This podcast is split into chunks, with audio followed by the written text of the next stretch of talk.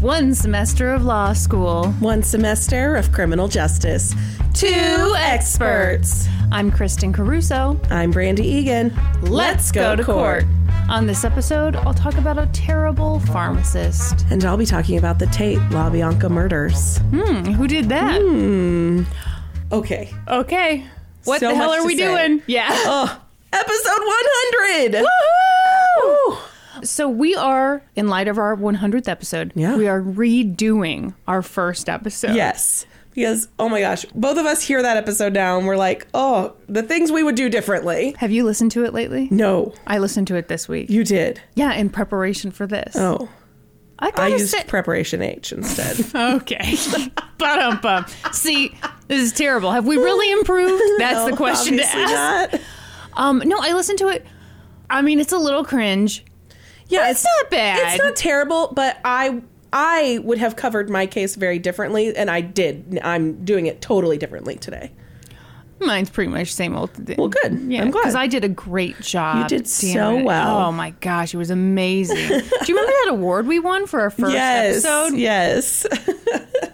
I have to talk about something before we get into episode 100. Okay. I have not been able to stop thinking about your case that you did last week, and I went down a rabbit hole this week. You're kidding me. No. okay. So you did Jesse Costello. Yes. And she had the affair with Ed McMahon. Yeah. And so I started looking up Ed McMahon because I was like, I wonder if he's any relation to the Ed McMahon. Yeah. So I tried to make him related so hard. he's not, unfortunately. But when I looked up Ed McMahon, Ed McMahon is actually Ed McMahon Jr. Oh my Like god, the so Ed McMahon. So for a second there you were like, And my he was God. born in 1923, which would be like It would add up. the perfect timing. And he grew up in Massachusetts. You I cannot imagine how thrilled you must have been for that brief period where you're like, was where I, was got like- oh. it. But no, it's not him. So Sorry, Brandy. I was so disappointed. Sorry for your loss. And I know so much about Ed McMahon now. Um, should we talk about how amazing it is to be doing our 100th episode? yes. Tell the people, Kristen. I don't even know. It's just this has been so fun. Oh, so fun. It, we legitimately have the best time doing this. and it's funny because like I've had people say stuff like, "Well, you know, it sounds like you guys put in a lot of work." And it is a lot of work. Yeah. But it has always been such a blast, yeah. including researching the cases because we're both total weirdos Exactly. and we're into that stuff. Exactly. I went and researched Ed McMahon after last week's episode because I needed to know more. But no, I'm I'm so glad we started. I'm and I'm so glad we kept with it. and that we're quitting here at episode 100. Goodbye, world. No, it's been amazing, and I, the fact that like from where we started at episode one to where we are now with the Patreon and all of Yeah. our supporters, it's just amazing. yeah, it really is. We just I I know that I say it every week, and Kristen makes fun of me, but I cannot tell you enough how much we appreciate your support. Yeah. It just means the world to us. I remember when we first started out. and do you remember, like, we somehow figured out, I think it was through a bit.ly link that, like, someone in France had, like, Yes. clicked on our first episode and was like, Yeah. oh my God, France! That's so exciting. Yeah. And then I was like, oh my gosh, I wonder if we can figure out, like, how many people are listening. And so I started to kind of try to figure it out. And then it turns out that, like, there was so little data because there were so few people listening that iTunes was like, we can't give you any information because that would be being like, well, Steve in Pensacola is, like, you know, it would be like violating privacy. And that was a very Yes. humbling moment. It was. And here we are today. And it's, it's really exciting. It's so exciting. We know we're not huge, but, uh, You make us feel huge. Oh my god, I spat everywhere. Thanks for making us feel, feel huge. Brandy, yeah. tell me about Charles I'm Manson. not going to because it's episode 100, you asshole. what? It's an even numbered episode. What? No, I thought we were redoing our first one. It's fine. I can go first. Well, no, to, no, but by, no, no, no, by no, our, no, by no, our no. typical standard, you would go first. oh, is it typical that we redo an episode? god damn it. We are quitting. fine, fine. I'm totally not mentally prepared for this at all, but here I I'll go. go first if you no, want me to. No, no. okay, well, I get it. Hmm. Robert Courtney. Folks, I am getting over my cold. I am f- doing much better. And I am getting over getting my wisdom teeth Yes. pulled out of my head. it kind of sucks. Yeah, I had mine done like, you know, Like a normal person when you were a teenager. yeah, when I was 15 or 16. Were you that young? Yeah. Oh my God. I was 16 because I worked at Walgreens, so I would have been 16. Yeah. Well, good for you. Thank you. I got it done at the tender age of 34. All right, you ready to hear about a terrible man? I am. A terrible local man. Yes. No, okay, here we go. Here we go. What? what? uh, Part of the charm. Robert Courtney was born in 1952 in Hayes, Kansas. Heard of it. This is the part where I really dropped the ball. He was born to a woman. Great. I'm sure she had a name And a man. and a man whose name was Robert Lee Courtney. Oh. Yeah, one of those. Robert Lee was a preacher, and he says that Robert was an ideal son. What the fuck does that mean? Well, I very generous use of the word ideal. When the shit hit the fan, and I, I poor Robert Lee. I think when the shit hit the fan, much later, he was really shocked, as a lot of people were. And one of the things he said to a reporter was like, he was an ideal son. Okay. All right. Yeah, like we never would have seen this coming. Yeah. Yeah, I got you. No, not like knowing what I know now. I still think he was No, a I great didn't guy. mean Robert played the trombone in high school, and as far as personalities go, this dude was.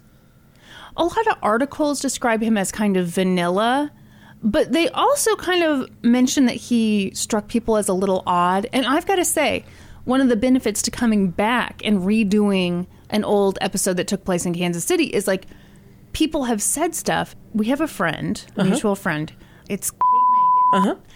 and went to pharmacy school with Robert Courtney and was like, yeah. Everyone thought he was a total weirdo. He was very odd. So he's like this super stern, very serious, Yeah. straight laced guy. Okay. Tons of fun.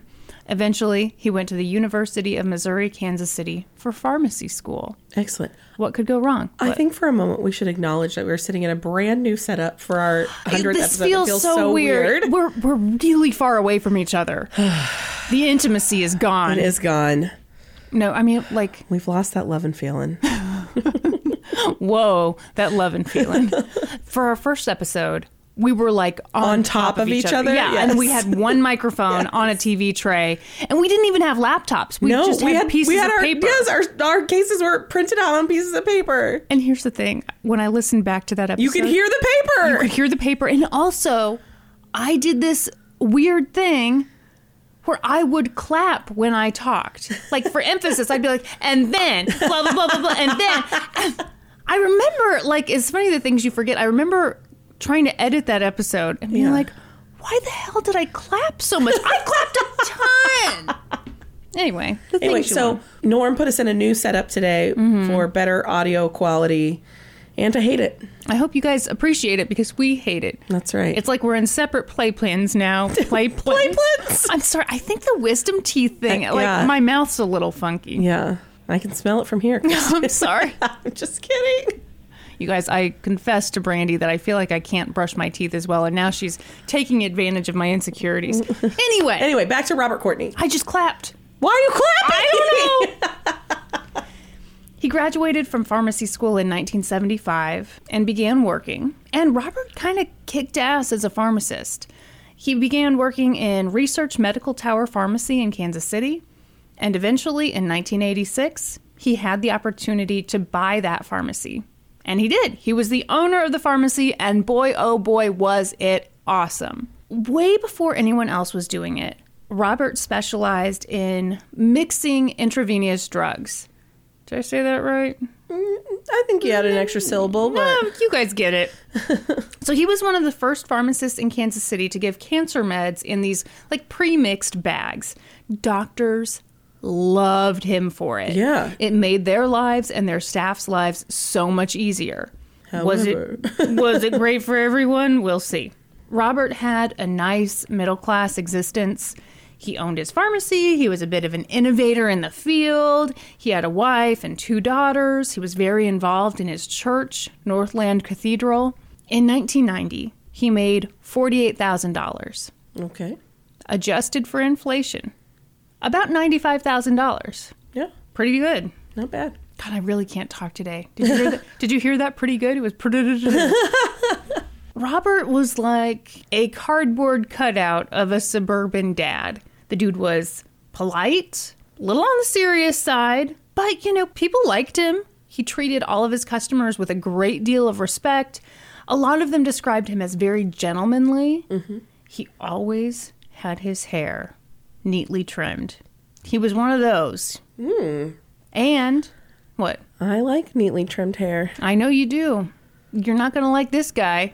No, I already know I'm not going to like this guy.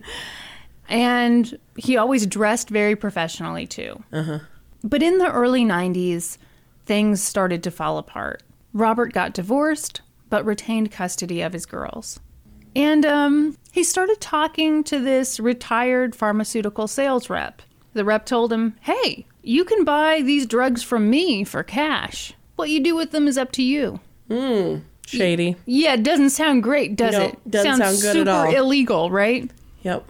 So of course, uh, Robert was like, "Yeah, sure." Robert paid the rep cash for drugs and then sold them at his pharmacy at a higher price. It was just a nice little side hustle, Brandy. It was also completely illegal. Mm-hmm. Yeah. In the meantime, you know, Robert had just divorced his wife. He started to lose some weight. He was feeling he was feeling Ooh. Was he going to real the gym? I don't know how he did it exactly, but just know that he was very proud of how he was looking at this point. Oh, good. Dropped the LBs. He was as svelte as he could be. so he was like, I know what I want now. A hot young wife. Darn right. A PYT. A PYT young thing. so he reached out to this woman whom he'd known since childhood. We're going to call her Betty. She spoke to the New York Times Magazine on the condition of anonymity, so we'll just go with that. Betty and Robert had known each other for forever. But now she was living in Detroit. She was a single mom. But she would come to Kansas City to visit Robert, and he would pull out all the stops. He was like, Hey, do you want to drive my ex wife's Jaguar? Go ahead. He'd hand her the keys. And, um, let's go on a date in a horse drawn carriage, which I know how that sounds, but on the plaza Yeah, yeah, at it's a whole Christmas time, thing, we all, yeah. yeah, there's a horse drawn carriage. Like, so it's not like, I don't know, it's a thing that everyone's it's a thing done. that people do, and they're horrible to the horses. Just FYI. Are they really? Yeah. What do they do to There's them? all these petitions to get it stopped because it's just really hard on the horses, and they. I mean, it does seem because it's very busy. And yeah, Like, yeah. I've never been on one because, well, only recently is it because of the how I was going to say I went as a kid. I never been as a kid. I never I've never been on one, but I always wanted to go on one until I learned like what horrible conditions the horses are put through and so then I was like, nope, not going to go on one of those. How about for the holidays we strap Peanut to a sleigh?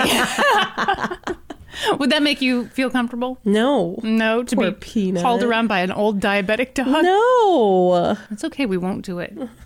so life was grand. They were so in love. Then, after two whole months of dating, Robert proposed. Great. That's all you need. 2 months. Four carat diamond ring. Ooh.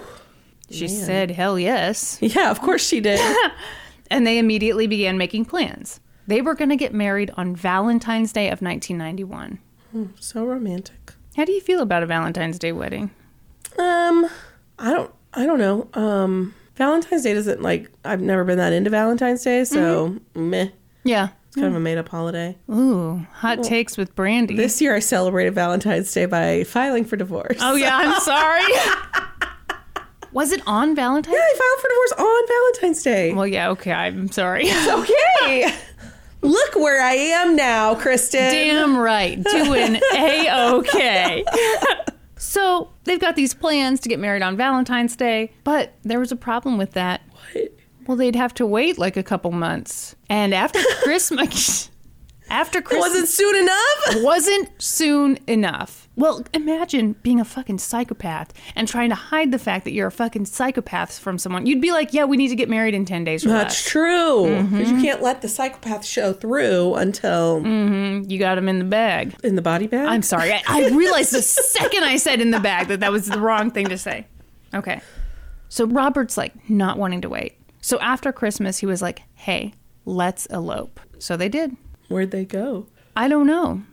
You don't know. All I know is it was a fucking bad call. Yeah.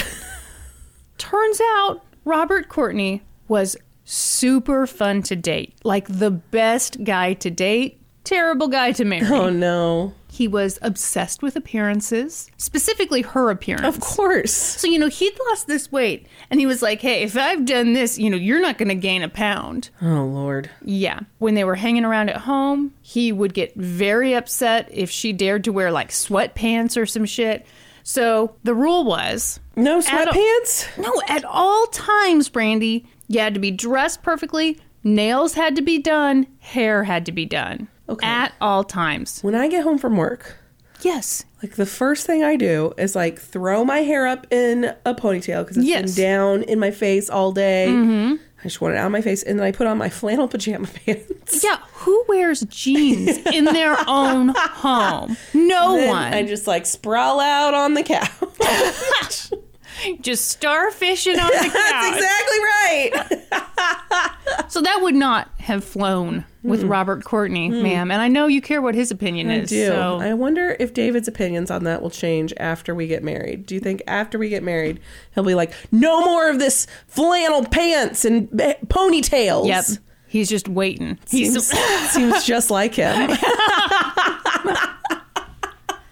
so you know everything had to be perfect, looks wise. Yeah. and certain other things had to go. She drove a Pontiac Fiero. And Robert was not okay with that a bit. He said, As long as you're married to me, you'll drive a BMW. Oh, oh. Doesn't seem too bad. no.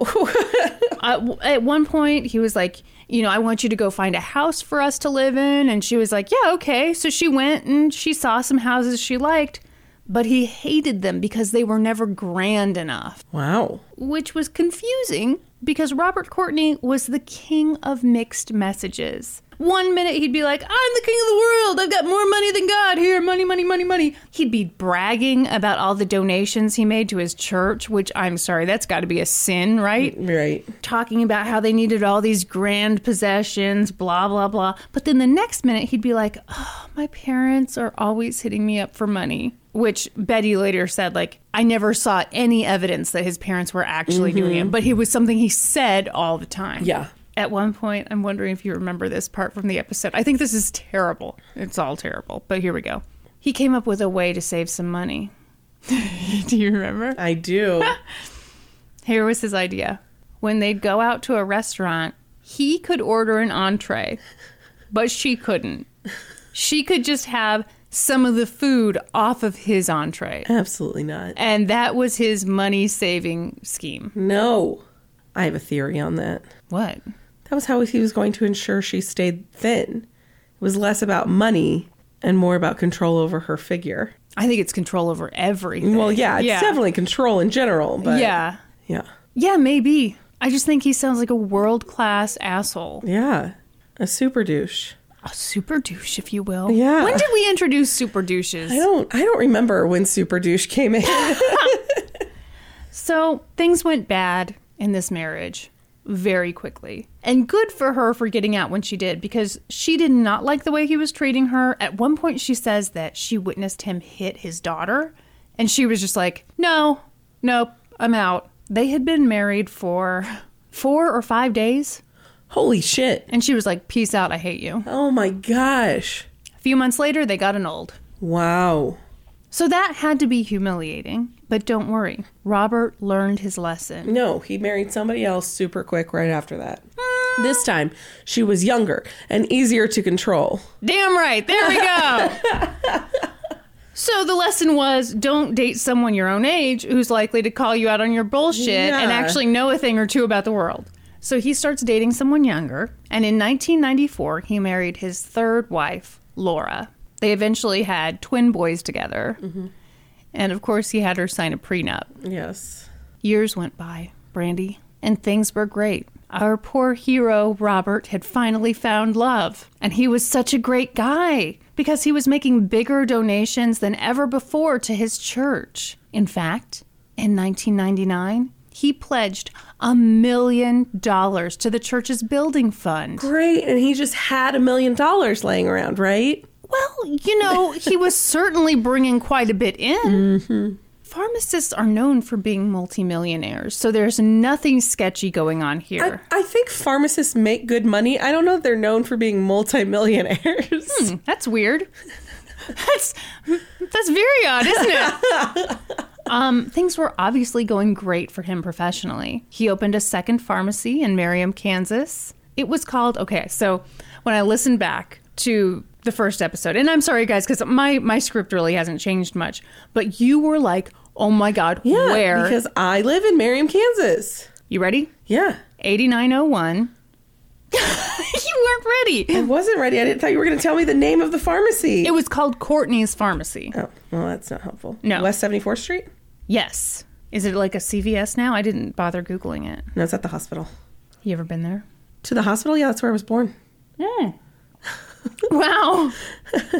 so apparently, Oh, I actually know exactly where this building is. There's a lab in here that I get my blood drawn at Oh. sometimes. I have seen this pharmacy. That That is is So weird. this is a medical building on the campus of Shawnee Mission Medical Yes. Center.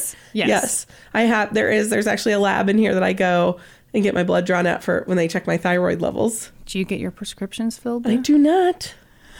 okay, I, Where do you think I get my prescriptions filled, Kristen? Walgreens. Obviously, you fucking love Walgreens. I drank the Kool-Aid when I was 16. I was gonna say like. I mean, the places I worked as a kid, like limited to, I'm not going back there. TGI Fridays, no thank you. Thank you. First of all, neither of those are around anymore. TGI Fridays? There's no TGI Fridays anywhere here. Yeah, because I worked there and they had to shut They- down. yeah, they were like, well, fuck, this one's going under. You're right, limited to. Yeah, they they. I, I closed a think long that's time ago. Justice now. I think they rebranded right. as Justice. And I go there all the time. yeah, I know. You have all those sweatpants that say Justice across the butt, And this shirt, it's not supposed to be, uh, a belly shirt. but it is. I'm a size 14 in girls. so I do want to say one thing about this pharmacy. From what I've heard, Robert was never actually behind the counter there. It was Right. just, you know, he was just the douchebag collecting money. Okay, great. Excellent. By the early 2000s, he owned $18.7 million in assets. Jeez. By the 2000s and then 90, he made $48,000. Mm-hmm. Wow. Something happened. Quite huh? the upward trajectory he was on. You think he went on like a Tony Robbins Yeah, conference? I think that's exactly what it was. He did the yes man thing. the Yes Man thing. What's that? the fucking movie Yes Man. With, Oh God, that was a terrible. I know it was a movie. terrible movie, but he said yes to everything, and look how well it worked out for him. Do you want to dilute cancer meds? yes, Do you want to be a psychopath? yes. Yeah. So guys, this is basically a lesson for us all. If you dream it, you can do Oh, it. no. Oh, there's nothing wrong with being a pharmacist who's making millions. That's totally normal. Ask any pharmacist you know; they're all billionaires. I don't think so. So yeah, he's making great money. Uh, one could say suspiciously great money. Yeah. But things were getting kind of weird because in the late 90s, Robert Courtney, despite being this big time pharmacist, was developing a terrible reputation with pharmaceutical sales reps. One of the reasons that sales reps didn't like Robert Courtney was because he was super cagey. And I don't know the ins and outs of that field, Yeah. but my understanding is it would be pretty normal for them to ask him basic questions like, How many of this drug are you selling? You know, blah, blah, blah, blah, blah. Yeah. And he wouldn't tell them. He didn't want to tell them any basic info. The pharmaceutical sales rep who disliked him the most was a man named Daryl Ashley. Daryl worked for Eli Lilly and he'd known Robert Courtney for quite a while. And in 1998, Daryl somehow figured out that Robert Courtney was selling three times more chemotherapy medication to the doctors in the Research Medical Tower than he was buying from Daryl Ashley. Yeah, that's a problem. Yeah. How the hell would that be happening? Mm, I have a guess. This was obviously very strange, so Daryl alerted his employer, and Eli Lilly launched an internal investigation into Robert Courtney. But don't worry, don't worry. The investigation turned up jack shit. Yeah. They found zero evidence that Robert Courtney was doing anything illegal, which I would love to know what, what the, the, hell. investigation yeah. entailed. Yeah. What's your gut feeling on this? I think Yeah. it's fine. Okay. Okay. Must be good. But Daryl was no dummy.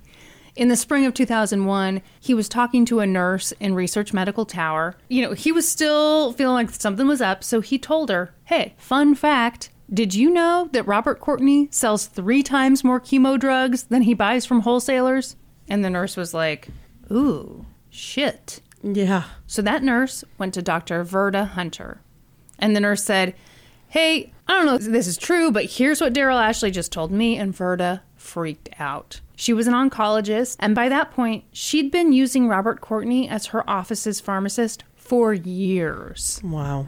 And hearing this information made everything click into place. Verda had all these cancer patients, obviously, who were going through chemo, but no one was improving. And a lot of the people, weirdly, were not having such a tough time with chemo. Yeah. Oh, well, just imagine like the false hope that that gives you. Exactly. Exactly.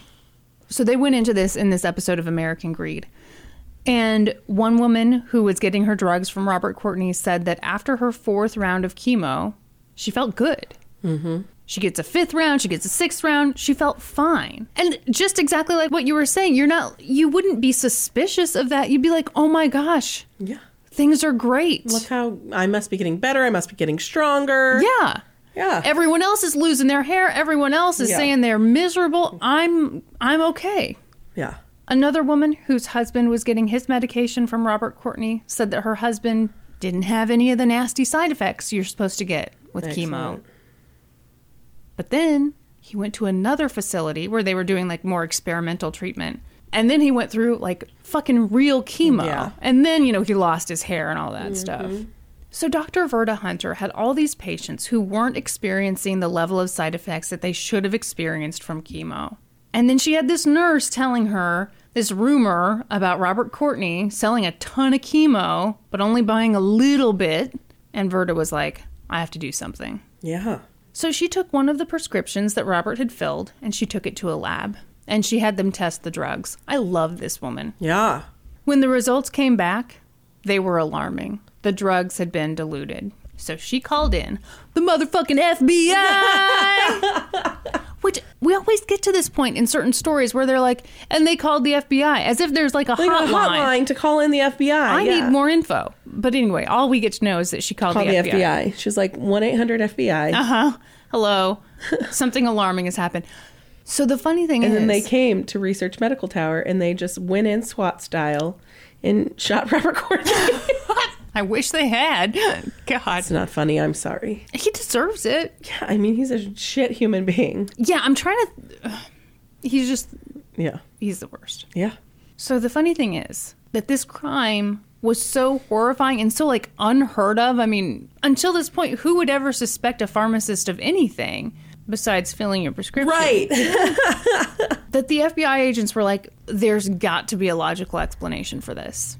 And there was. Robert Courtney was a shitbag who was diluting drugs. Yeah. So the I thought you were FBI. going to tell us a whole different explanation. No, they real they really thought there had to be some kind of mistake or, you know, just like they didn't want to jump to that conclusion that, oh my God, he's taking advantage of the fact that these people are late stage cancer patients who have a chance of dying anyway, and he's diluting their drugs and, you know, making who knows how much. Mm-hmm. So the FBI asked Verda to be part of a sting, which was kind of tough because obviously when she got those lab results back the first time, she was like, "Well, I'm not using Robert Courtney again." Right.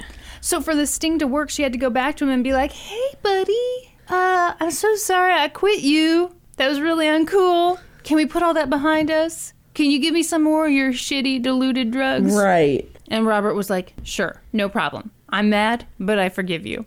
So when I'm not, turn your money down. man. Yeah. so he filled a bunch of prescriptions, which the FBI tested, and yeah, they were diluted. Like big time diluted. On August 13th, 2001, law enforcement swarmed the pharmacy. Robert was super friendly and calm the whole time. They didn't like break windows and like, you know, like when they swing in. I think that's only in movies. Damn. Do you want me to make it up? Yeah. Okay, they swung in and like they knocked down all those shelves. with Oh, all the yeah, with all the drugs. pills on 'em. And they were like, "Who cares? They're useless drugs anyway." And people were like, "Oh!" Excellent. A Really- lot of old ladies were harmed. Yeah. Several old ladies were harmed when the shelves fell down. Which you have to ask, why'd they do it that way? Couldn't they have just walked in? But no, Brandy had to have it this Had to way. have it this way. Sorry, old ladies. The next day, he was charged with adulteration and misbranding medication. Yeah, you made that same face the last time I said adulteration. It sounds very weird. yeah. Not cheating. Not the same as adultery. though. No. Okay. Robert ended up. Did you look up what adulteration is for this episode? no. Hang on. Is that when you like talk down to someone as if they're a child?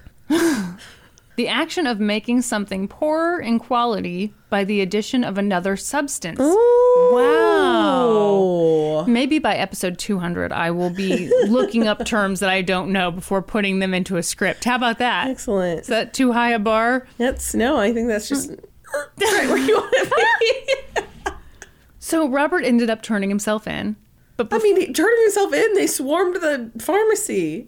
so th- this is uh, unbelievable to me too. But it seems like they swarm the pharmacy and he's allowed to like go home for the day because yeah, the next day he was charged and the next day he Okay, I know, I don't like it either. But before he turned himself in, he dropped off a bag of cash and 100 doses of Prozac for his wife. Excellent. Then he attempted to transfer her 5 million dollars. And they froze his assets.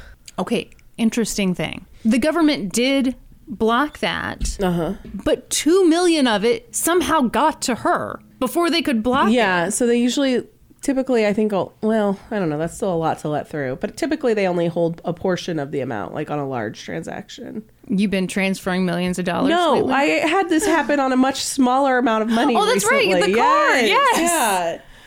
It was a whole thing. I cried at the bank. It was you want to talk about it? no, Kristen. I don't. I'm not over it yet. okay, I'm sorry, I didn't mean to bring I'm up. just kidding. I sold my car, and like when I put my check in, it was a fucking cashier's check, and they still held half of my money for like ten days. Well, a cashier's check, you can't trust it's those. as good as cash. I know, Kristen. I know. That's what's so funny about it. Like, give me my damn money. I know. And I had a whole plan worked out on getting a new car, and it was just, ugh, it all worked out in the end. Did you call anyone names? I didn't. I just kept saying, this is so frustrating over and over again. Brandy, you're so sweet. Well, wasn't the poor girl at the I bank's know, fault? I know, I Like, know. Yeah. She tried to help me. She made some phone calls, but it's very frustrating. Do you understand how frustrating this is? I think I said that about five times. And did she say yes every She single said, I really do. I Oh, was like, I don't think you do. oh, now I feel really bad. I don't think I said that. okay, actually. yeah, you probably I didn't. don't Knowing think I, did. I you. think I was uh, like holding back tears at that point. yeah, and then you didn't want to talk. yeah. I was like, it's fine. I'll figure it out. So you had that cashier's check for like $2 million. Yeah, it was $2 million. But um, Robert Courtney had one for $5 million. anyway, I should mention okay, so that money that did go through to Laura, it was eventually put into a victim's fund. So, Oh, okay. like, yeah. she didn't get to hold on to it. Yeah, she shouldn't. Yeah. Ugh. Do you think she knew, though? About the scheme, Yeah. there's no evidence to support the idea that she did. And she was a victim, too. Okay, I'm sorry. I've been a real douchebag to victims lately. Like that case you did. Yes. I'm still conflicted. I know, but d- okay, I got to tell you the update on that thing. What's the update? Okay, so you're talking about the Kelsey Barrett case. Yeah, thank you. Okay, so remember the whole deal was that Crystal Kenny was the girlfriend and she turned the prosecution's star witness and Mm-hmm. got a deal and whatever. And she cleaned up the murder scene. She was the one that cleaned up the murder scene, and yeah, you were a real dick about her. I was. and I was like, I think she was a victim too, and you know, tried to get her killed before trial. Hey, by the end And of the all this episode, I stopped being a dick, but there Okay. was a there was a long section in there where I So, wasn't. do you remember where I told you that the defense filed a motion to try and present an alternate suspect at trial? Oh my god, was it her? It was her. So they filed that and then Oh. never filed the additional paperwork to say who the suspect was going to be. They still fucking tried to do it at trial. I just read all about this.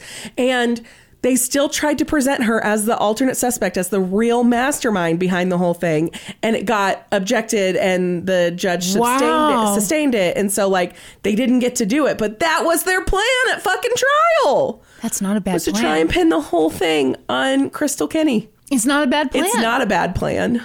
She really was a victim. I'm sorry. You dick.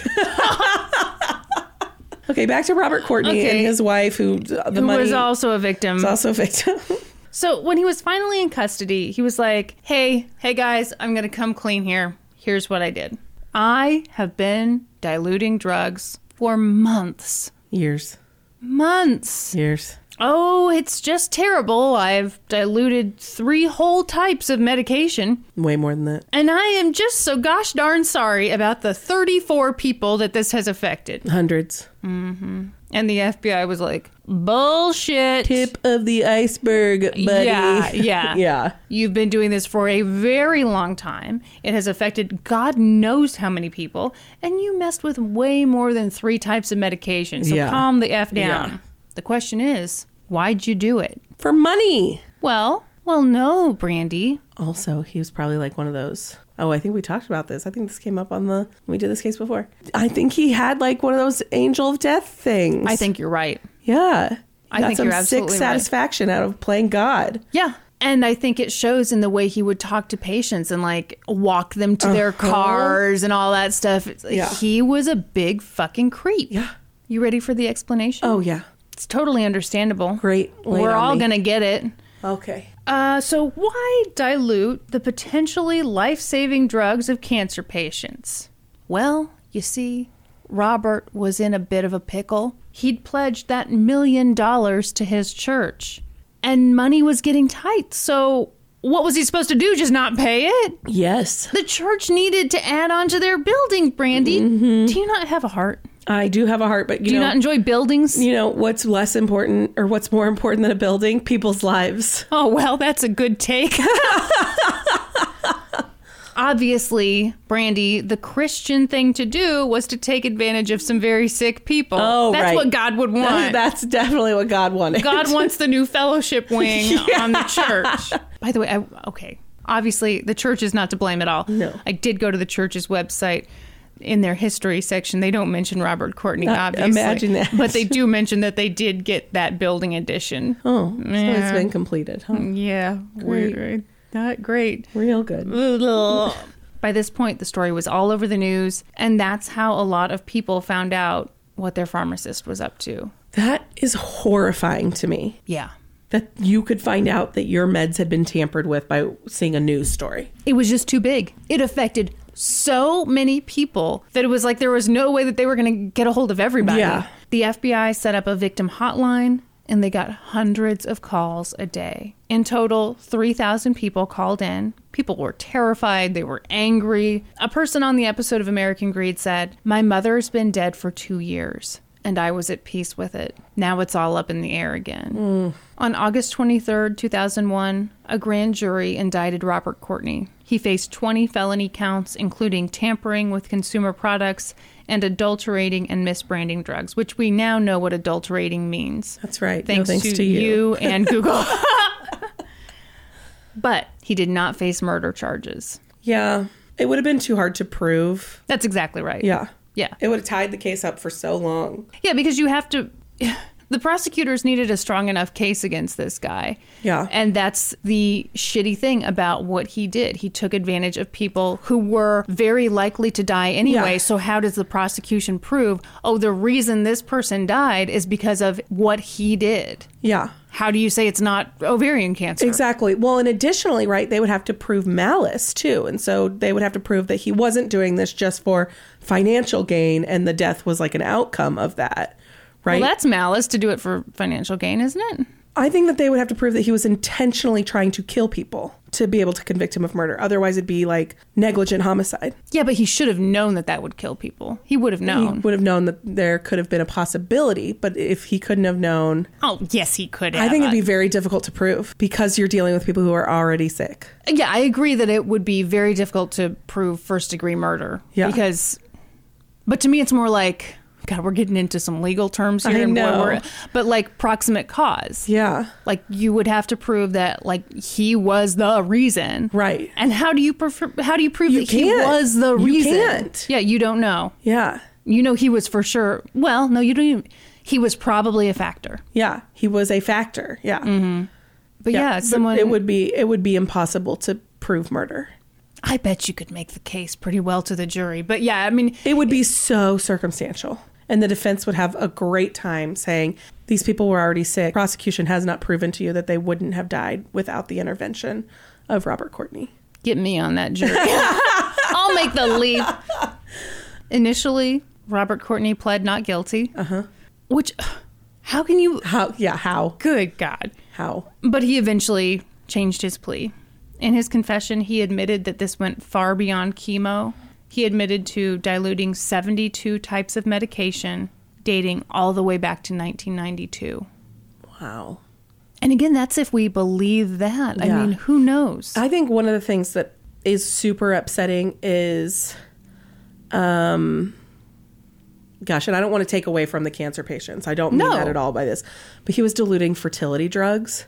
oh, he was, was- diluting all oh, yeah. kinds of and stuff. so like people who are going through like the most emotional struggle of their life like and they're doing crazy things to their bodies to try and get pregnant and like they're not even getting what they're supposed to get like i just think that that is just such a play on people's emotions and like ugh it's just disgusting You know what's really funny is the first time we did this, I mentioned so you know he he diluted all kinds All of stuff, kinds of stuff, yeah. for AIDS patients, stuff you know all Yeah. kinds of stuff, and yeah, fertility drugs too. That first time, I the fertility stuff just blew right past me. I was Yeah. very focused on cancer and AIDS and Yeah. all that. But yeah, I was thinking about the harm you caused, and it's like, okay, if you were going to Robert Courtney for a certain amount of time, eh, who knows how many couples missed out on their chance to have a Yeah. child Yes. because of this guy? You know, it's not Yes. just people who died; it's people Yeah. who mi- missed out on something they really wanted. yeah God, yeah that's awful. it is it's awful so let's talk scope. He died mouthwash Listerine for me, or right now that nasty prescription stuff. That's that I'm right. No, swishing. so according to my mom, my Yeah. dental expert, always Listerine. Always go for Listerine. really, Yeah, why? because it actually disinfects. It's so scope Oh. is just giving you fresh breath. It's not killing any additional germs in It's your mouth. deodorant, not antiperspirant. That's correct. Okay. That's Okay. correct. Is that why Listerine like burns? That's why the hell burns. out So, of you? yeah, Okay. it's actually disinfecting. hurts so good. That's right. So potentially, he diluted ninety-eight thousand prescriptions from four hundred doctors, and he affected four thousand two hundred patients. oh my gosh. I mean, that's why this is one of those things where, like, we've had people reach out and be like, Mm-hmm. oh, yeah, I know. Ugh, the scope was huge. Yeah, we The were just talking Listerine about was this huge. case with David's family, and their grandmother was getting drugs from Robert Courtney. No way. Yeah. Stop. What? What was she? I, I don't, I know nothing more than that. Damn it, Brandy. How can you hear that and not ask? What'd she think of him? Ma- I literally have said everything that I know, Kristen. Who are you? Who are you? You just sat there. You heard that, and you just, It's just like a quick conversation at Thanksgiving.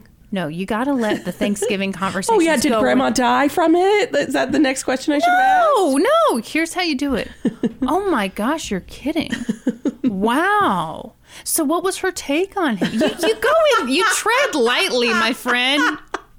Not is that why she's no Is longer that- with is us? that how she died? Did he die? Fine. I feel, like I'm, David, David, fill us in, please. I feel like I'm talking to Norman right now. Norman comes home with this shit all No, the and time. usually that kills me. It does. Yes.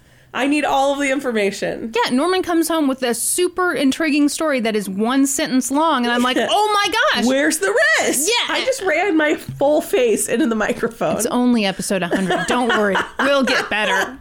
So Robert Courtney says he did it for the money. yeah. I don't believe it. No, I don't either. I think he absolutely got satisfaction out of playing God. I think he. I think he loved everything about it. I think that's one of the reasons why he gave so much to the church. Yeah. And I think it's one of the reasons why initially people were like, oh my God, but he was such a good guy. No, he was a total fucking weirdo. Everyone knew he was weird. But when you've got this guy who's donating big time to his alumni association, donating money to his church, then people are like, oh, he's, yeah, you know, he's, he's stern and kind of quiet and he seems like a total super douche, but hey, we like him all right. No, It's you don't. actually pretty normal No. sometimes. No, he's not. Ish. Well, it's like fucking Dennis Rader. I know.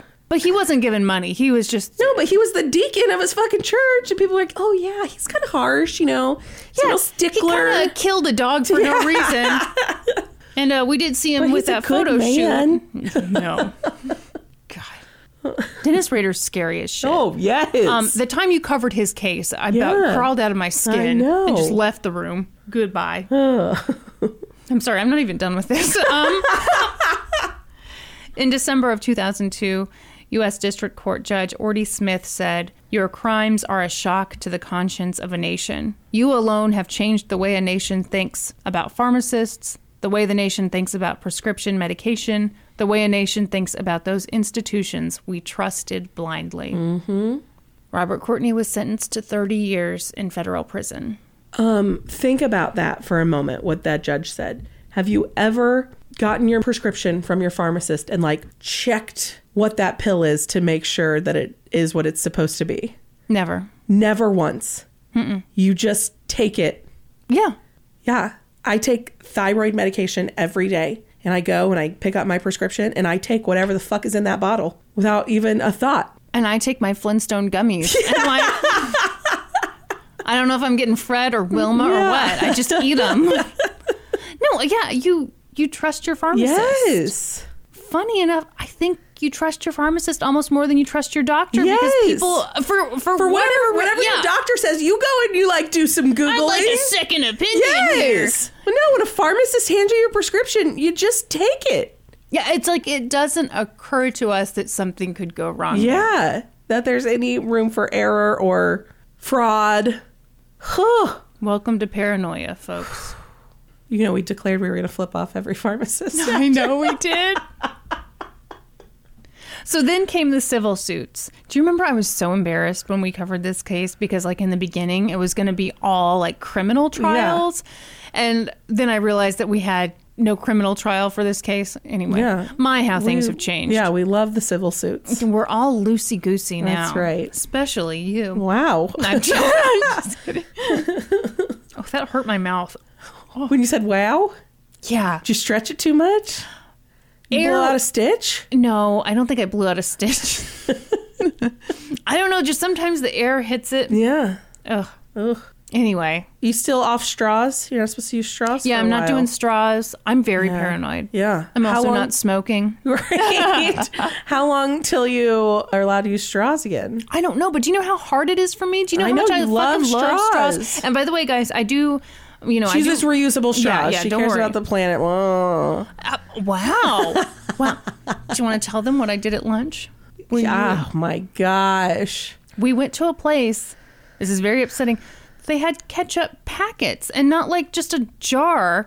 And so we got Okay, first of all, it's not a jar. Nobody has a jar of ketchup. Okay, a, A bottle. There a were no bottles of ketchup. Yes. Okay. Okay. And so we brought over some packets to the table. We finished up. There was a packet left. Norm got ready to throw it away. And Kristen goes, No, you can't throw that away. You got to put that back. And Norm and I were like, "Hmm, You can't put the ketchup packet back after it's been on our table and we've all fingered it. Okay. Well, we didn't like finger bang it. I mean, we just picked it up. Yeah. We had all touched that ketchup packet. You could not put that ketchup packet back. How do you think the ketchup packets get into the container out in the restaurant? by Somebody someone touches who, it. yeah, who has not just been eating a brisket sandwich or a whatever the fuck Norm had. Okay. it looked delicious. Look, bottom line. Bottom line. we all had shit all over our hands. so they convinced me that yeah, you're not supposed to put it back. Okay. And So Kristen was like, I was like, yeah, you can you can take it home with you, but you cannot put it back. And Kristen was like, fine, I'm taking it home with me. and she put it in her purse. Listen, guys, when the planet keeps on spinning, you can thank me because I took home one ketchup packet. So, anyway, civil suits. Some sources say there were 300 of them, some say 400, but the one most people remember is Georgia Hayes' civil suit. Yeah. Do you remember when Ugh. I fucked up her quote? I know. And then I laughed for 10 minutes. I know. I feel like that's when we got the personality of the podcast down. So she had ovarian cancer, and an oncologist testified that because of the dil- diluted medication, I keep saying diluted, as in like that medication was so delusional. wrong. Georgia received from Robert Courtney. She probably missed her best chance to cure the cancer. She would likely die of ovarian cancer. At the time, Georgia Hayes said, "Here we go. Can I do it? Yes. Have I learned a damn thing? If I had my wish, they would paint all of our faces on his cell block wall so that when he goes to sleep at night, we are the last thing he sees. And when he wakes up in the morning, we are the first thing he sees. Nailed it. You know what has changed from episode 1 to episode 100? You learned how to read. Hooked on phonics worked for me. no. So back then, when I had somebody's quote, I would just paste it in as it was written. Yeah. But when I looked back on that script for this one and like changed some things around, I was like, oh, there needs to be a comma there You edited the quote. without adding or taking away any meaning, just making it so that it was possible for me to read it out loud. God damn, we are professionals now. the jury awarded Georgia Hayes $2.2 billion. Oh my gosh. But it was symbolic. Yeah. All of Robert Courtney's assets had been seized, and Georgia knew going into it that she wouldn't see any money from the case. But people weren't just mad at Robert Courtney, they were mad at Eli Lilly and Bristol Myers Squibb, too. People thought that the pharmaceutical companies should have known. Or maybe they did know Mm-hmm. that Robert Courtney was, you know, maybe they didn't know that he was diluting drugs, but they should have known something was They fucking up. should have known. Yeah, they should. There should be some kind of checks and balances that are like, okay, he's hell only yeah. purchasing this much, but he's selling this much. Well, it's like, how did Daryl Ashley have it figured out, but you guys didn't? yeah, Did Daryl Ashley get a medal? I hope he got a fucking medal. I hope he got a giant medal. And it was like so heavy that he, they pinned it on him and he fell over. Dr. Hunter got awarded, which did. she absolutely should have. Yeah, I Absolutely. mean, she did. She did the most. She did. Both of those companies reached a settlement with the victims. They, of course, denied any responsibility and they Mm-hmm. never faced charges. But Eli Lilly settled for forty-eight million dollars,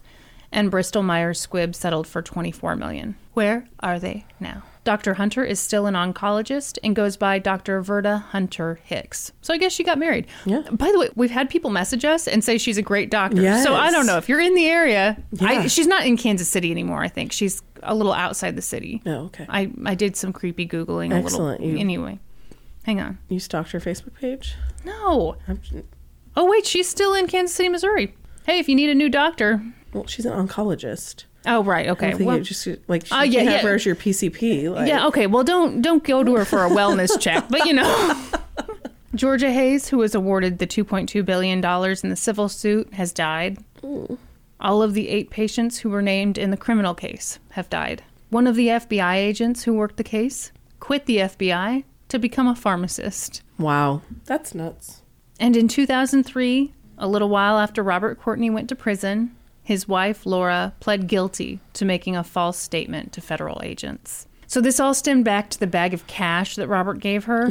Apparently, Robert gave that bag to his father with the instruction that he give the money to Laura. But when federal agents asked her if she knew of her father in law having any money for her, she denied knowing anything about it. She was sentenced to one day of unsupervised probation. Great. I don't know what the fuck unsupervised probation is. We still don't. Still don't know. You gonna Google it? Yeah, I am. Okay.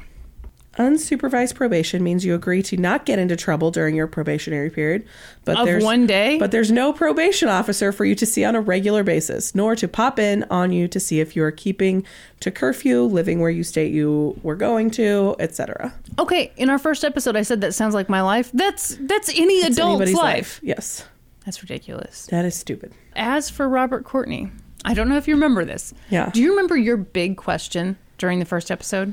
Uh, Where is he? Yeah, you wanted to know. Yeah. You were obsessed with the idea of what prison is he in. Yeah. He is in Big Spring, Texas. Ooh, never heard of it. His earliest possible release date is 2027. That's not that far away. No, it's not. Ooh. I don't know if I should admit this, so we might cut this out. I read his dad's obituary. And you know how it'll say, like, he is survived by blah, blah, blah. So like Susie of Olathe, Yeah. Karen of Lenexa, and it said and Robert of Texas. Oh, The things that don't go into an obituary. yeah. So yeah, that's a terribly disturbing story. This broke when we were in high school and I was Yeah. obsessed. Yeah. I remember it so clearly. Yeah. Well, I thought there was a criminal trial, so I don't remember it so clearly. but you know, still. Do you mind if I go and get some ibuprofen? Go ahead. Yeah. And pop a hydrocodone if you want. I do want. I, you should. Yeah. You have a prescription, Kristen. Okay, I'm gonna stop. i we're gonna stop here. Okay. Brandy and I just talked about hydrocodone, so I got some hydrocodone for my wisdom teeth. But I was I've been really scared to take it because I know how addictive they can be. And before before I had my wisdom teeth taken out, my mom was like, "Oh, I hated the feeling of that pain medication." And Norman was also like, "Oh yeah, I really didn't like it." Well, I took it and I was like, oh my God, I feel so relaxed. And I was like, shit, I see how people get addicted to this. So now I'm afraid to take any damn thing. Right. Uh, Yeah.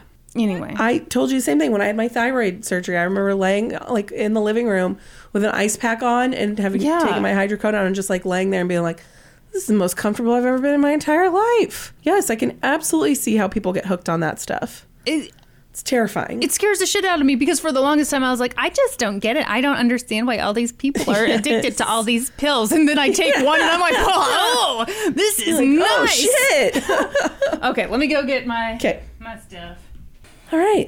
Are you ready to talk about someone else with a god complex? You are such a freak about this man. I am. I have an unhealthy obsession with Charles Manson and I'm not afraid to admit it. Okay. So obviously, this is Charles Manson, the r- r- r- remix. Oh God! Aunt you hate Brandy's that? becoming a DJ. Okay, so sources on this are Douglas Olender with Famous Trials, of course. Love ya. Chef's kiss to him. And then there's also a really great article. On, I think we should give him an actual kiss. Oh we should. what if we could get him to come on here? Oh, my God, I'd freak out. I would die. What if he thought we were idiots? You probably would. I, yeah, and, and I'd be like, you know what? You're probably Who right. am I to Yeah. question Douglas O'Linder? And then also there's a great article on the crime library by Marilyn Bardsley that puts this like in a great chronological order for me. And also what a shock that you looked into the crime library, huh? No kidding, right? and then also, of course, Helter Skelter, the book by Vincent Bugliosi that I read when I was 12 and I've Seven. read many times. Is it your annual beach read? I love it. Everyone else is Leanne Moriarty or Yeah. Ellen Hildebrand, and you're there with Helter Skelter. Helter Skelter. Put it in like a Fifty Shades of Grey like, book jacket. in the late night hours of August 8th, 1969, into the early morning hours of August 9th, several people in Benedict Canyon above Beverly Hills heard things, things of concern, but no one was quite sure what it was. The Cots family, who lived some hundred yards from the home of Hollywood couples Sharon Tate and Roman Polanski, thought they heard gunshots coming from the direction of the Tate Polanski home around 12:30 or 1 in the morning. They listened for further signs of distress and upon hearing nothing, they went to bed. Around that same time, a man who was supervising a campout about a mile down the canyon heard what he thought was a scream, followed by a plea. "Oh god, no, please don't. Oh god, no, don't, don't." The man drove around a bit looking for the source of the cries, but sounds carry in the canyon and he was unable to tell where they were coming from. Finding nothing unusual, he returned to the campsite. Somewhere between 2 and 3 a.m., a neighbor in the canyon awoke to their dogs barking like a lot, like going crazy in the backyard. The man got up to check it out, but found nothing out of the norm and returned to bed.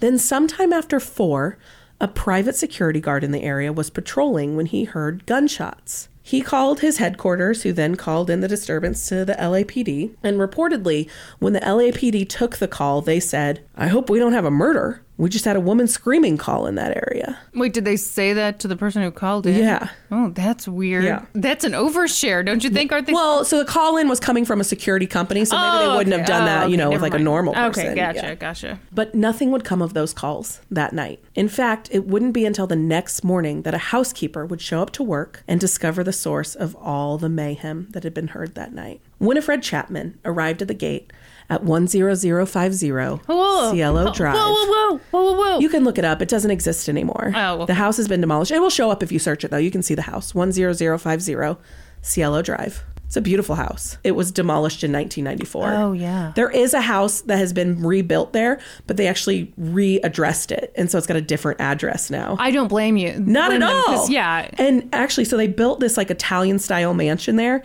and it has not sold. Like, I believe to this day it stands empty because no one wants to live on that property. Wow. One article that I read said that no agent will list the property because of Really? its history. Yeah. But this happened in 1969. The property didn't get torn down until 1994. Uh-huh. So I know at one point, like Trent Reznor rented the house and recorded an album there. Like, hell is that? who's Trent Reznor? Yeah. Oh, fuck. Well, I'm Kristen. sorry, but who? Nine Inch Nails. Oh, okay. I'm more of a Swifty. Okay, so anyway, Winifred Chapman shows up at the house a little after 8 a.m. on Saturday, August 9th. Immediately, Winifred noticed what looked like a fallen telephone line was hanging over the gate. She made a note to herself to check the phone when she got inside and then pushed the button, and the gate opened. As Winifred made her way up to the sprawling home, she noticed an unfamiliar white Rambler parked in the driveway, which is like an older car. Not that old at the time, but old now. She didn't think much of it though. Winifred was the housekeeper of Sharon Tate and Roman Polanski.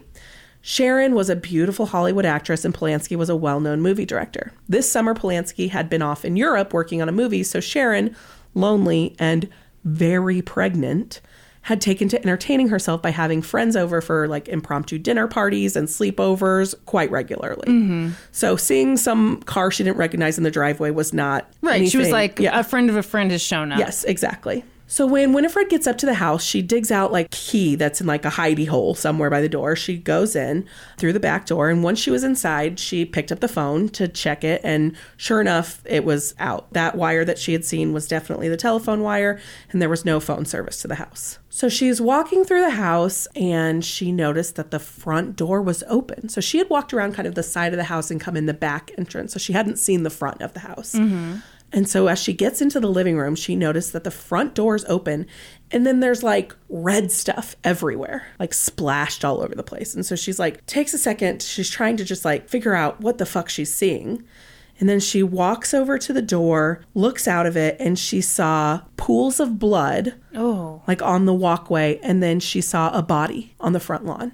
She screams, she runs back through the house, down the driveway, and she runs past the other side of the Rambler that had been parked there and sees now for the first time that there is a body inside the car. She screams again. She runs over to the neighbor's house, the Cots that I mentioned earlier. She bangs on their door, but they're not home. So she runs to the next house. And like, this is a very nice neighborhood, huge, big property. So the next house is, you know, even further away. So she's, Right. it's not your next door neighbor here. Like, Right, it- yeah. right. And so she runs like down the canyon to the next neighbor's house. She gets in and she calls the police and she's crying hysterically. The police arrive at the scene. They secure the scene and they walk up and they first check the car. And sure enough, there's a teenage boy slumped over, covered in blood. Mm-hmm. Another couple officers arrive and they get up to the house and they're trying to figure out what the best way to secure the scene is because they don't have any idea like what the situation is. Right. They don't know if there's people in the house. They don't know how many dead people there are. So far, there's been reports that there are two bodies, but who knows what else there is.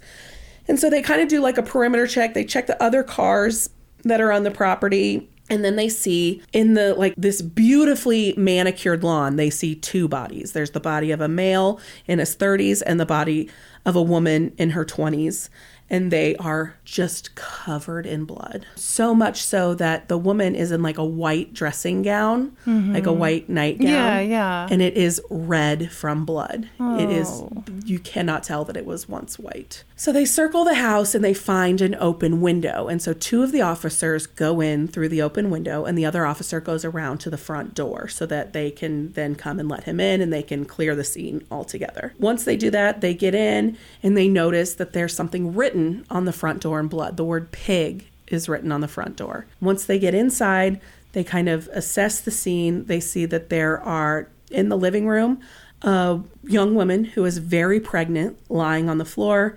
She's blood all over her and a rope around her neck. That rope then extends over a ceiling rafter down and is attached to another man in Oh, God. the room who is also dead and drenched in blood. So at this point, they You are have- telling this story so differently than you did Oh the yeah, first I time. skipped all of this. I gave just like a very quick overview Yeah, yeah. of the murders on the first Yeah. the first time I did this. Yes. So they at this point have two bodies inside the house and three bodies outside the house. So they're checking the rest of the scene. They find nobody else, but as they're searching, they hear a voice. They can't figure out where it's coming from, and then they hear a dog. And so they're trying to figure out where the voice and the dog are coming from, and they finally trace it to like a caretaker's house at the back of the property.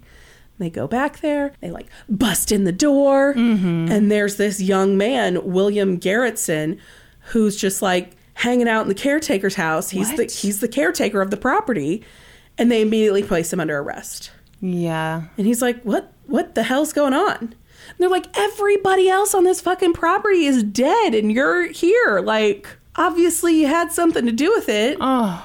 So they arrest him and move on with Yeah. securing the scene. Yeah. Eventually, all of the victims of the massacre at Sharon Tate's home were identified.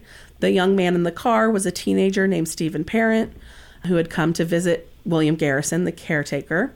The two victims found outside the house were Abigail Folger and her. Every article calls him her lover, which I hate. I hate that too. Yes. Um, God. Uh-huh. Wojciech Frykowski. In the living room, the woman was Sharon Tate, and the man was her good friend Jay Sebring. A 22 caliber gun had killed, shot Steve Parent, Jay Sebring, and That's right. Wojciech Frykowski. Guns don't kill people. yes. Of the five victims, all but Steve Parent had been stabbed repeatedly. And additionally, Jay Sebring and Frykowski had been hit in the head. Ugh, okay, I'm going to tell you how each person died, and it's terrible. Okay. So Sharon was killed with five stab wounds to her chest and back that penetrated her heart, lungs, and liver. An additional 11 stab wounds were non fatal. So she was stabbed a total of 16 times. Her son, that she was pregnant with, who she had named Paul Richard Polanski, died when Yeah. she died. She was like almost nine months pregnant. and so, had someone found her soon enough, the baby likely could have survived. But yeah, it's so sad. Abigail Folger, she was the heir to like the Folgers. Folgers, yeah, coffee. She was Sharon's friend. and They were very close friends. She was 25 years old when she died. She had led a very comfortable life, but she had given back, dedicating her life to social work. Like she did all kinds of social work around the Los Angeles area. It was like Was she a social completely- worker or No, she did like a I- philanthropist? like, uh, not a philanthropist, but a lot of like community outreach and stuff like that. Okay, yeah. She was stabbed 28 times. Good God. Wojciech Frykowski was a longtime friend of Roman Polanski's. He was from Poland, just like Roman Polanski was, and he had met Abigail Folger through Sharon, and he had fought hard for his life. Hmm. In all, it took two gunshot wounds, 13 blows to the head with a blunt object, and 51 stab wounds to end his Oh My life. God. Yeah. Jay Sebring was a hairstylist to the stars, and he was Sharon Tate's former flame. Among his clients were Frank Sinatra, Paul Newman, and Steve McQueen. Wow. He was known as quite the ladies' man, and he and Sharon had remained close even after she ended their relationship to be with Roman Polanski. Mm-hmm. Jay Sebring was murdered with one gunshot wound and seven stab wounds. The youngest victim was Stephen Parent. He was an 18 year old kid who happened to be visiting the house at Cielo Drive that night to see the caretaker to try and sell him a radio. Oh shit. He had just graduated high school and he was getting ready to go No. to college and he was working all these odd jobs over the summer so that he wouldn't have to work when he went to college. And one of them was like buying radios and fixing them and then selling them. God, that's um, tragic. Yeah, he was shot four times as he was driving down the driveway to leave the residence. So, whoever had done this that night just happened to get to the property as he was getting ready to leave and shot him and killed him. That's terrible. Immediately, rumors spread about these murders. It was a satanic ritual. Did you hear that all the victims had black hoods on? It was a drug deal gone wrong. You know how those Hollywood types are. It was a hit by the Polish secret police. What is Roman Polanski really up to in Europe Polish this summer? secret police. Uh-huh. Yes, like these are the rumors that were spreading all around the country, really. Yeah. But the police had little to go on. Their only suspect was the lone survivor of the massacre, the Mm-hmm. caretaker. He told the police that he'd been up late, you know, most of the night listening to music, playing with his dog, and then he'd gone to sleep and he hadn't heard anything. They didn't believe him. Naturally. Yeah. How could you believe Right. that? Yeah. How could you not hear anything? People all over the canyon heard things. Yeah, exactly. Yeah. That very night, though, two more gruesome murders would take place, and if the police could connect them, it just might point them in the direction of the real suspects. The bodies at the Tate home are found on Saturday morning. So that Saturday night, Lino and Rosemary LaBianca, along with Rosemary's 21 year old daughter, Susan Struthers, returned from a vacation, their speedboat in tow. Lino and Rosemary dropped Susan off at her apartment and stopped to get a newspaper, then arrived home at 3301 Waverly Drive. God. Oh, I had to shut down my computer because it's Oh, such shit. a piece of shit. oh God. Yeah, I was trying to act real cool about the fact that my computer just So totally you can't really see it anyway. Oh, okay. There's like bushes. So they arrive home at 3301 Waverly Drive, which is in the Los Feliz area of LA. So they arrive home somewhere between 1 and 2 a.m. It actually wasn't until the next day that anybody would find out that anything was amiss with the La Biancas. It was Sunday night around 8:30 when Frank Struthers, Rosemary's son by a previous marriage, got a ride home from a camping trip. Um, what the fuck is that? It's Norman printing. something? Scared the shit out of me.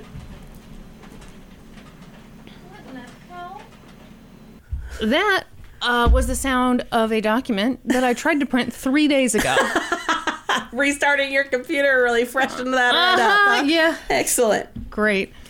Okay, so it's like 8:30 Sunday evening. Frank, Rosemary's son from a previous marriage, gets dropped off at the house in Los Feliz. He immediately is concerned that something is up because the family speedboat is still in the driveway, and that is not like Lino to do at all. Like he immediately puts that puppy in the garage. He's very particular about how he stores stuff, and he's like, Sure. "That's super weird that it would still be attached to the car, still be in the driveway." Right.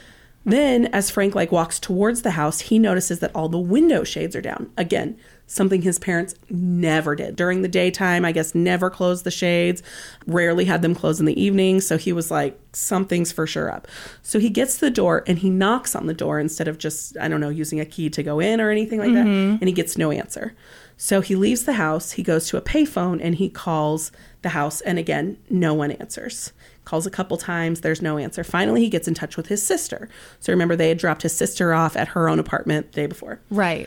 so she's like okay yeah that's definitely odd i did see him last night like i don't know what's up and so she gets her boyfriend and they come and they meet frank at their parents house frank and the boyfriend go around the back of the house and they find the back door open and so the back door walks like right into the kitchen and so the three of them all walk into the kitchen and then they tell susan to wait there in the kitchen while they walk through the rest of the house as soon as they walk into the living room they see lino lying on the floor in his pajamas he has a pillow like over his head and there's a cord wrapped around his neck and his pajama shirt is pulled up so his stomach is exposed Mm-hmm. and there is like something clearly like carved in his skin Oh. and then there's like a serving fork like stabbed into his torso sticking out of his torso Jesus. so they immediately like run out of the house they call the police from a neighbor's house and an Yeah. ambulance comes and police come and so lino had been like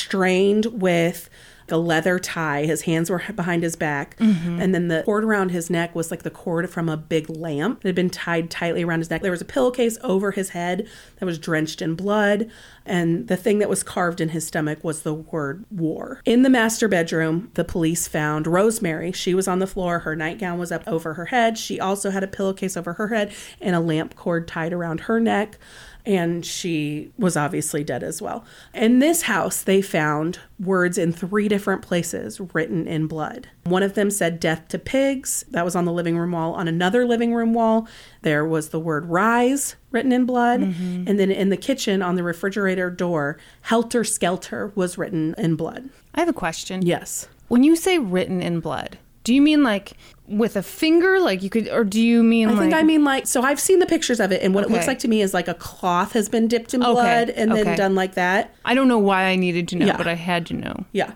So it looks to me like yeah, they've taken some kind of fabric, dipped it in blood and then done Mm-hmm. Yeah. it like that. Yeah. Okay. The LaBiancas were very well respected people. Lino was a businessman. His father was like the founder of this grocery store chain.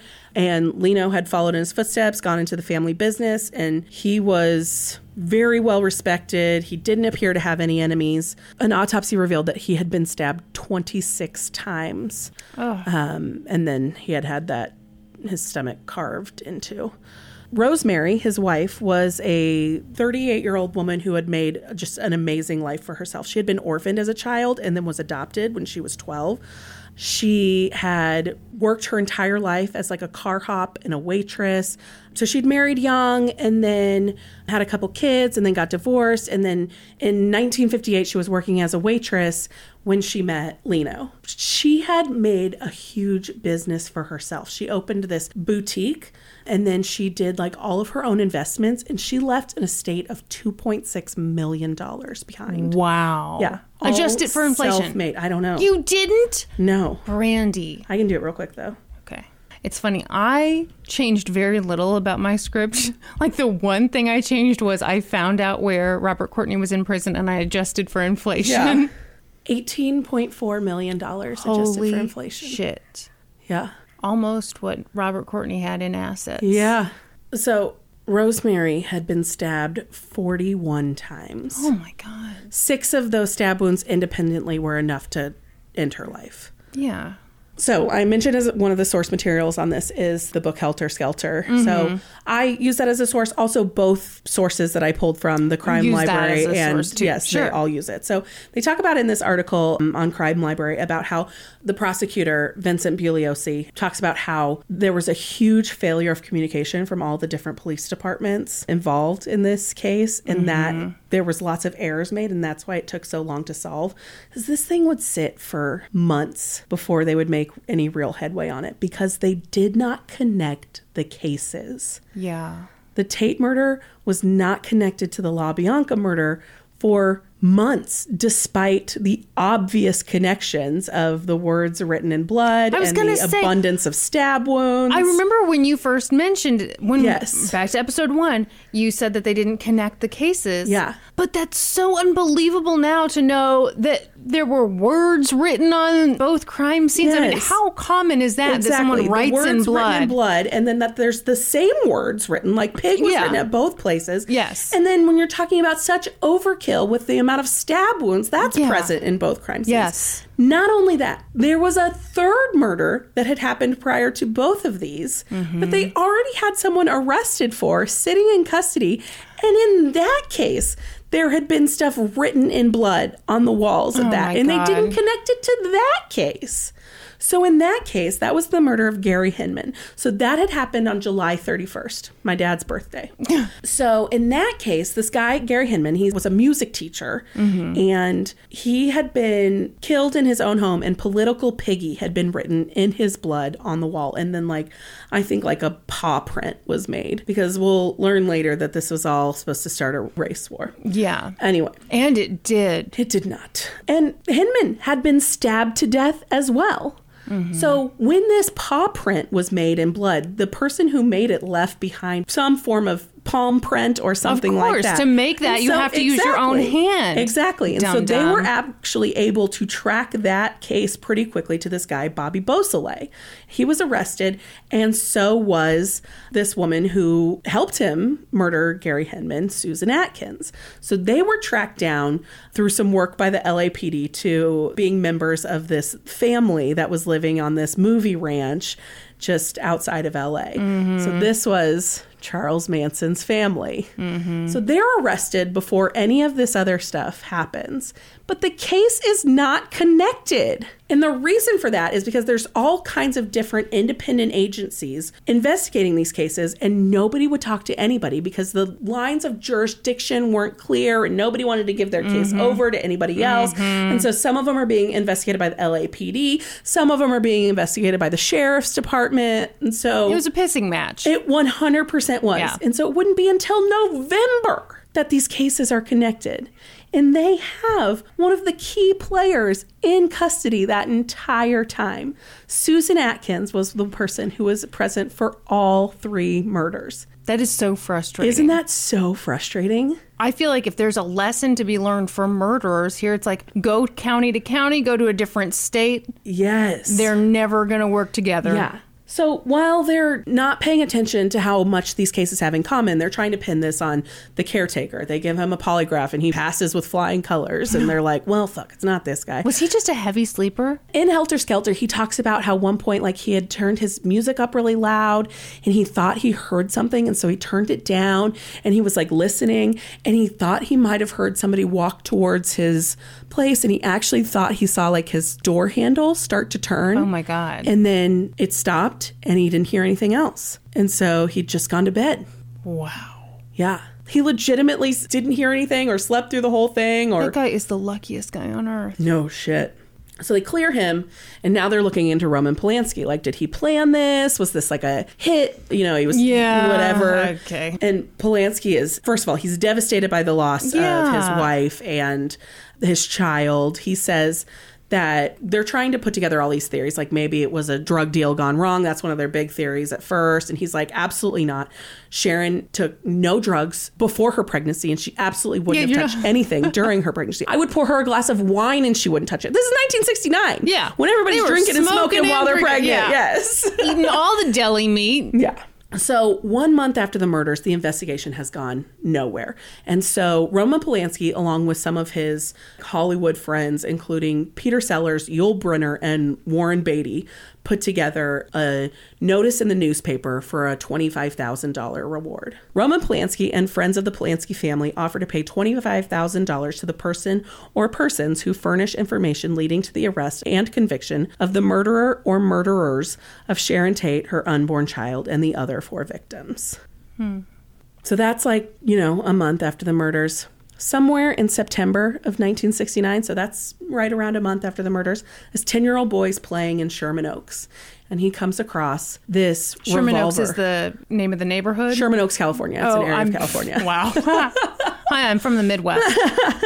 and he comes across this like weird revolver. It's called a 22 caliber high standard Longhorn revolver, and this Oh, is a yeah, rare yeah. gun. You don't know anything. it's a rare gun. It's a weird handgun. It's got like a really long muzzle on it. I- Okay. I don't know. It's a weird looking gun. Yet neither one of us know shit about guns. No. So the gun was dirty and rusty, but it had a broken grip, handle grip. Mm-hmm. And one of the things that they had found at the scene at the Oh, boy. at the Tate home was pieces of a broken gun Right, grip. Well, no gun was there, and they knew a gun had been used, and that a 22 caliber gun had been used. Yeah. So he like carefully gets it and takes it to his dad, and his dad turns it into the LAPD. And they're like, okay, great, we'll put it into evidence. Well, around that same time, a different section of the LAPD decides that a 22 caliber handgun with a broken grip was used in the Tate murders, and they send out a flyer like an interoffice flyer about this handgun. Meanwhile, this gun has been turned in days earlier and is just God. sitting in an evidence locker and nobody ever connects it to it. Oh, they don't know their ass from their elbow. No, at all. So the LAPD has the gun used in the murders in their evidence locker and, And they're- nobody knows At the about same it. time, they're like, I wish we could find. I wish that we could gun. find this gun. Yes. Finally, at some point in October, someone at the LAPD talks to someone at the sheriff's office, like their buddies, and they're like, "Hey, we think there's a chance these Tate LaBianca murders might be related." And so somebody else is like, "Yeah, you know, there was that other murder, that Hinman murder, where uh, we think." You know that there's some similarities there. So they get to talking and they decide to go to Spawn Ranch because that's where they know that the Manson family is living. And they know that the person that they have in custody, Bobby Beausoleil, who's been charged in the Gary Hinman murder, they know that's who he was associating with. So they go there. They talk to a bunch of people at the Spawn Ranch, including the 17 year old girl who is Bobby's girlfriend. And she says, Yeah, Bobby and Susan Atkins went to Hinman's house. They were supposed to get money from him. The family kind of knew him. They'd, you know, done some stuff with him before and they knew he had money. And so the idea was to just like go and get him to give them money. Well, he didn't do it. And they ended up like torturing him for three days before they murdered him. Oh, God. Oh yeah, and they like held him captive in his own home, and then they finally killed him. And so this girlfriend tells him that yeah, Susan bragged about this after they did it. She also talked about this other fight that she got into with a man where she stabbed some man in the leg several times. Well, so now these officers are like putting it together that they have Bobby in custody. They also have Susan in custody. and so they're like, Not a minute too soon.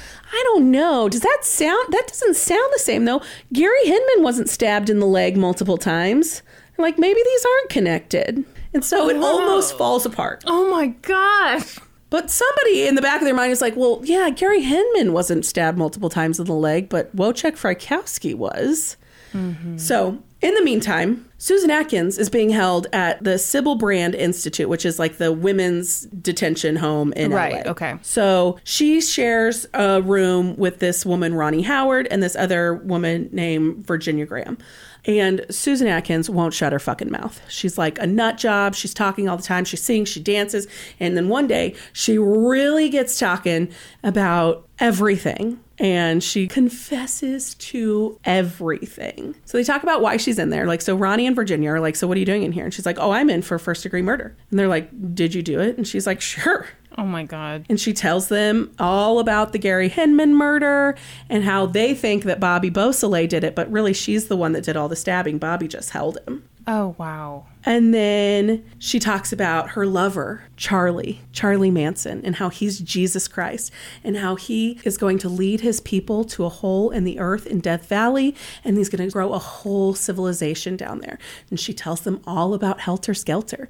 And so they're like, come again? and she's like, oh yeah, Charlie knows that we have to save civilizations. We did these murders. And she tells them all about the Tate murders and the La Bianca murders and how they did them to start a race war and how they did the murders and made it look like Black Panthers did it so that they would start a race war and civilization as they knew it would end.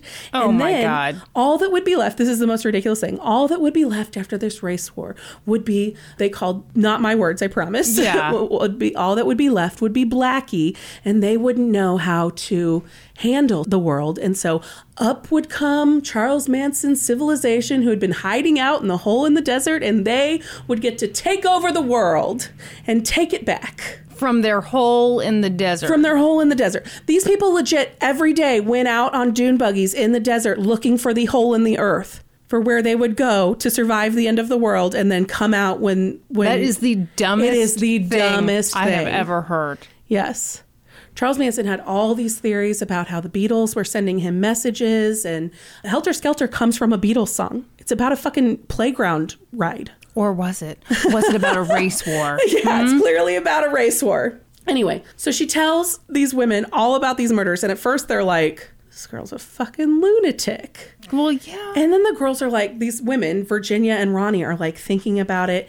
And they got like a couple of tidbits of information from Susan, like asked a couple more questions to see like if her story would stay the same. And Virginia had knowledge of what the house at Cielo Drive looked like. She had actually been there before. Weird. Yes. And so she got her to give some details about the house.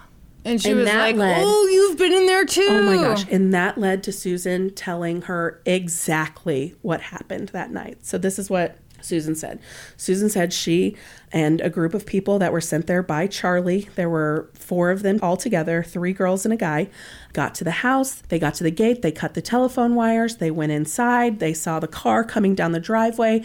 They stopped it. Inside was a teenage boy. They shot him four times and killed him because he had seen them. That kid wouldn't have known what he saw No. just let him go. I mean, don't do any of Yeah. this. Next, They Just go to your hole in the desert and exactly fuck off. They go up to the house. They make entry through like a side window, and they break off in different directions. Susan walks down the hallway. She walks past like the room where Abigail Folger is, and she just like waves at her as she walks by. And this was super common for people just to stop, come in and out of the Mm-hmm. house. So Susan, like Abigail, waved, not knowing who she was, and Susan kept down down the hallway and went to Sharon Tate's room. And there on the bed was Sharon Tate sitting with Jay Sebring. They were talking, and she tied them up and brought them to the living room. And then at that point, like all hell broke loose. She and the others started stabbing and killing everybody. And Wojciech Frykowski and Abigail Folger ran out onto the yard and they killed them. That's why they were stabbed so many times because they had tried to escape. And then Sharon Tate was the last to be killed. And as Susan described this, oh, it's terrible. She said, Sharon was begging. She said, Please don't kill me. Please don't kill me. I don't want to die. I want to live. I want to have my baby. I want to have my baby. And Susan said, I just looked at Sharon right in the eye and said, Look, bitch, I don't care about you. Oh. I don't care if you're going to have a baby. You'd better be ready. You're going to die, and I don't feel anything about it. Oh my god. Susan at that point recounted about how she stabbed Sharon and how she'd gotten her blood all over her and how she tasted it and it felt like Ew. tasting life. These girls are like scared shitless at this point because it's clear that this is not Absolutely. just some bullshit that this Absolutely. woman is telling. And so they're like, "How could you how could you do that?" And so she's like, "You guys don't understand. I thought you understood. I loved her, and in order for me to kill her, I was killing part of myself when I killed her. What the I was freeing her. No. No. And then she talks them through the Tate LaBianca murders and how Charlie was upset about what the mess they had made at the Tate home the night before. And so he had actually come to the LaBianca home that night.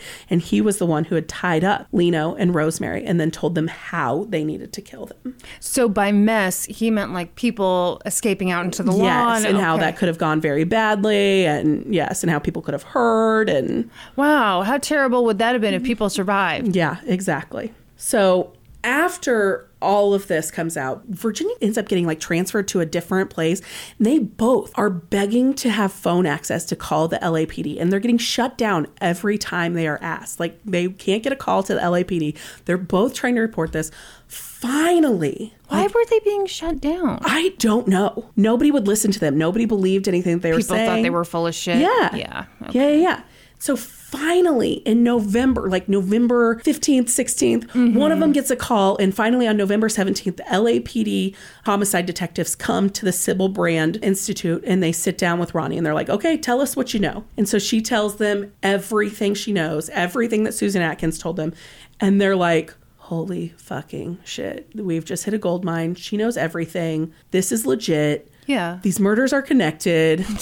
Holy shit. So they move her to like segregation so that she is like safe. Right, right. And the very next day, Vincent Bugliosi is assigned to the case because they're going to move forward with charges. At this point, they've got everybody on the case in custody except for Charles Tex Watson because he went back to Texas and so they have to extradite him. But this is not an easy case because, first of all, Bugliosi has enough. He can prove who did the actual murders. Like, Right, that's right. fine fine. That's the easy part.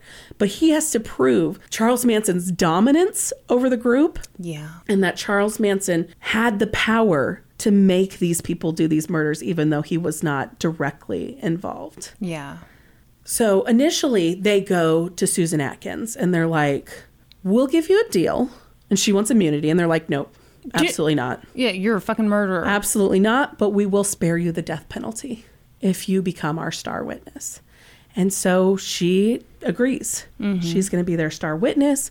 She actually goes and testifies before a grand jury and gives all of the gory details that she told the women at the institute and the judge and the grand jury like sit there like in silence after they hear all of these details.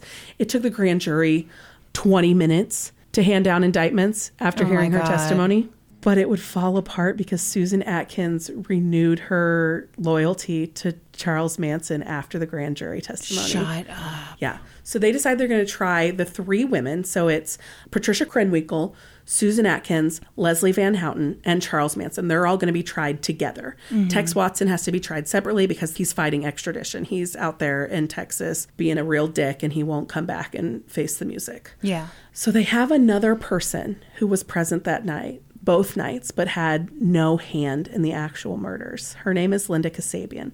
So she had been the getaway driver. They had chosen her because she had a valid driver's license. Right. Like I mentioned, she was present both nights. They offered her immunity to testify at trial, which initially people were really upset about. But while she was present, she never entered either home and had, by all accounts, no hand in any of the murders, but she didn't do anything to stop them either. Yeah, yeah. She wasn't great, but Um, no. she wasn't the worst. She wasn't the worst, but they wouldn't likely have been able to convict Right. Charles Manson without her testimony. Right. She was the big key in showing what his dominance was, what his power was over the rest of the family. yeah. They did find some physical evidence, like Patricia Kernwinkle's handprint was found in Sharon Tate's home. They were able to tie the gun. They finally fucking realized that they had the gun in their own evidence locker. After all of this information about the arrests come out, Yeah. the father of the kid who found it called the LAPD and Oh he my was like, God, you're "Hey, kidding me." Was that the gun?" And they're like, "What gun?" And he's like, I turned in a gun. And they're like, listen, mister, you know, we don't keep guns that long. We throw them into the ocean after a while. No. And he's like, Are you fucking kidding me? Like, I think this is the murder weapon in the largest Absolutely. murder case in this state's recent history. And I handed it to you. Yes, what do you mean? And the guy he talks to on the phone goes, Listen, mister, we can't check out every citizen report of a gun we find. Wow. He's like, It's the fucking murder weapon. So they do finally track it down. And so they do have Did they have to do a deep dive into the literal ocean? Right into Yeah. the li- yes. The trial officially began in June of 1970 with Vincent Bugliosi prosecuting and Judge Charles Older presiding. He sequestered the jury and he told them that it would be a long one, but it was to protect them from harassment and prevent their being exposed to trial publicity. So it's for their own protection, really. Mm. And Judge Older was actually given a bodyguard, and his home was protected round the clock by police presence Wow.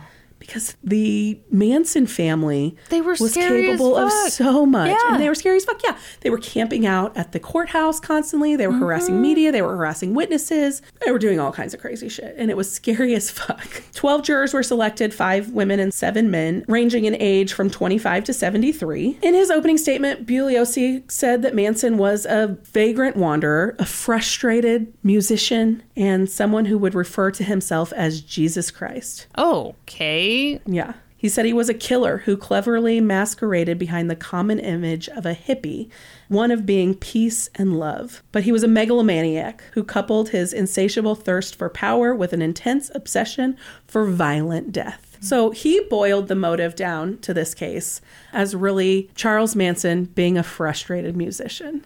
He had been told that he could make it as a musician. He'd lived with Dennis Wilson for a while. When you know somebody who's in the music scene, they know a lot of people and they're like, oh, yeah, I'll hook you up. I'll hook you up. So he had met this guy, Terry Melcher. Terry Melcher was a music producer and Doris Day's son. Oh, wow. And one time resident of Cielo Drive. Whoa. Yes. Like he had lived there for a long time. Whoa. Like Charles Manson had gone there and visited him there. Basically, Vincent Bugliosi said this was the ridiculous act of someone who was frustrated that he hadn't made it in the music business. Wow. Yeah. They said that's why he picked that house. He knew Terry Melcher no longer lived there, but they knew the house and they Yeah, he wanted had to this send a connection. message. Yeah. Yeah. Do you know anything about his music? Um, yeah, I've heard some of it. It's very folksy. It's- Really? yeah, it's not very good. Well, um, clearly. Yeah. you can hear it. Like it's on the internet. Okay. Yeah. One that you for sure could is ceased to exist. If you Googled that, you could for sure listen to that one. So he lays that all out and he's like, and the big deal is that he has to prove that Charles Manson had the power to order these women, to order these people to commit these murders without actually raising a hand himself. Because that's the big defense is that Charles Manson never killed anybody directly himself. This is just one example of the control of the family, even during the trial. They did anything that they could to harass potential witnesses or halt the trial if they could. One instance of this was Barbara Hoyt.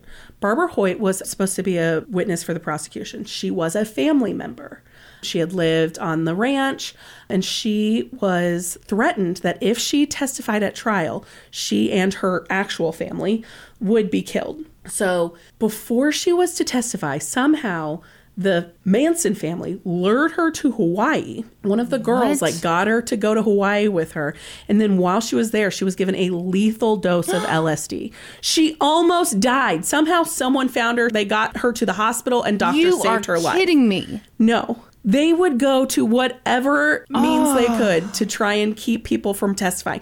Linda Kasabian had to be kept in protective custody the entire time. Sure, yeah. The control that Manson had over the girls was crazy too. Susan Atkins, she recanted all of her testimony, said she'd made it all up, none of it was true after all of that testimony that she'd given to the grand jury.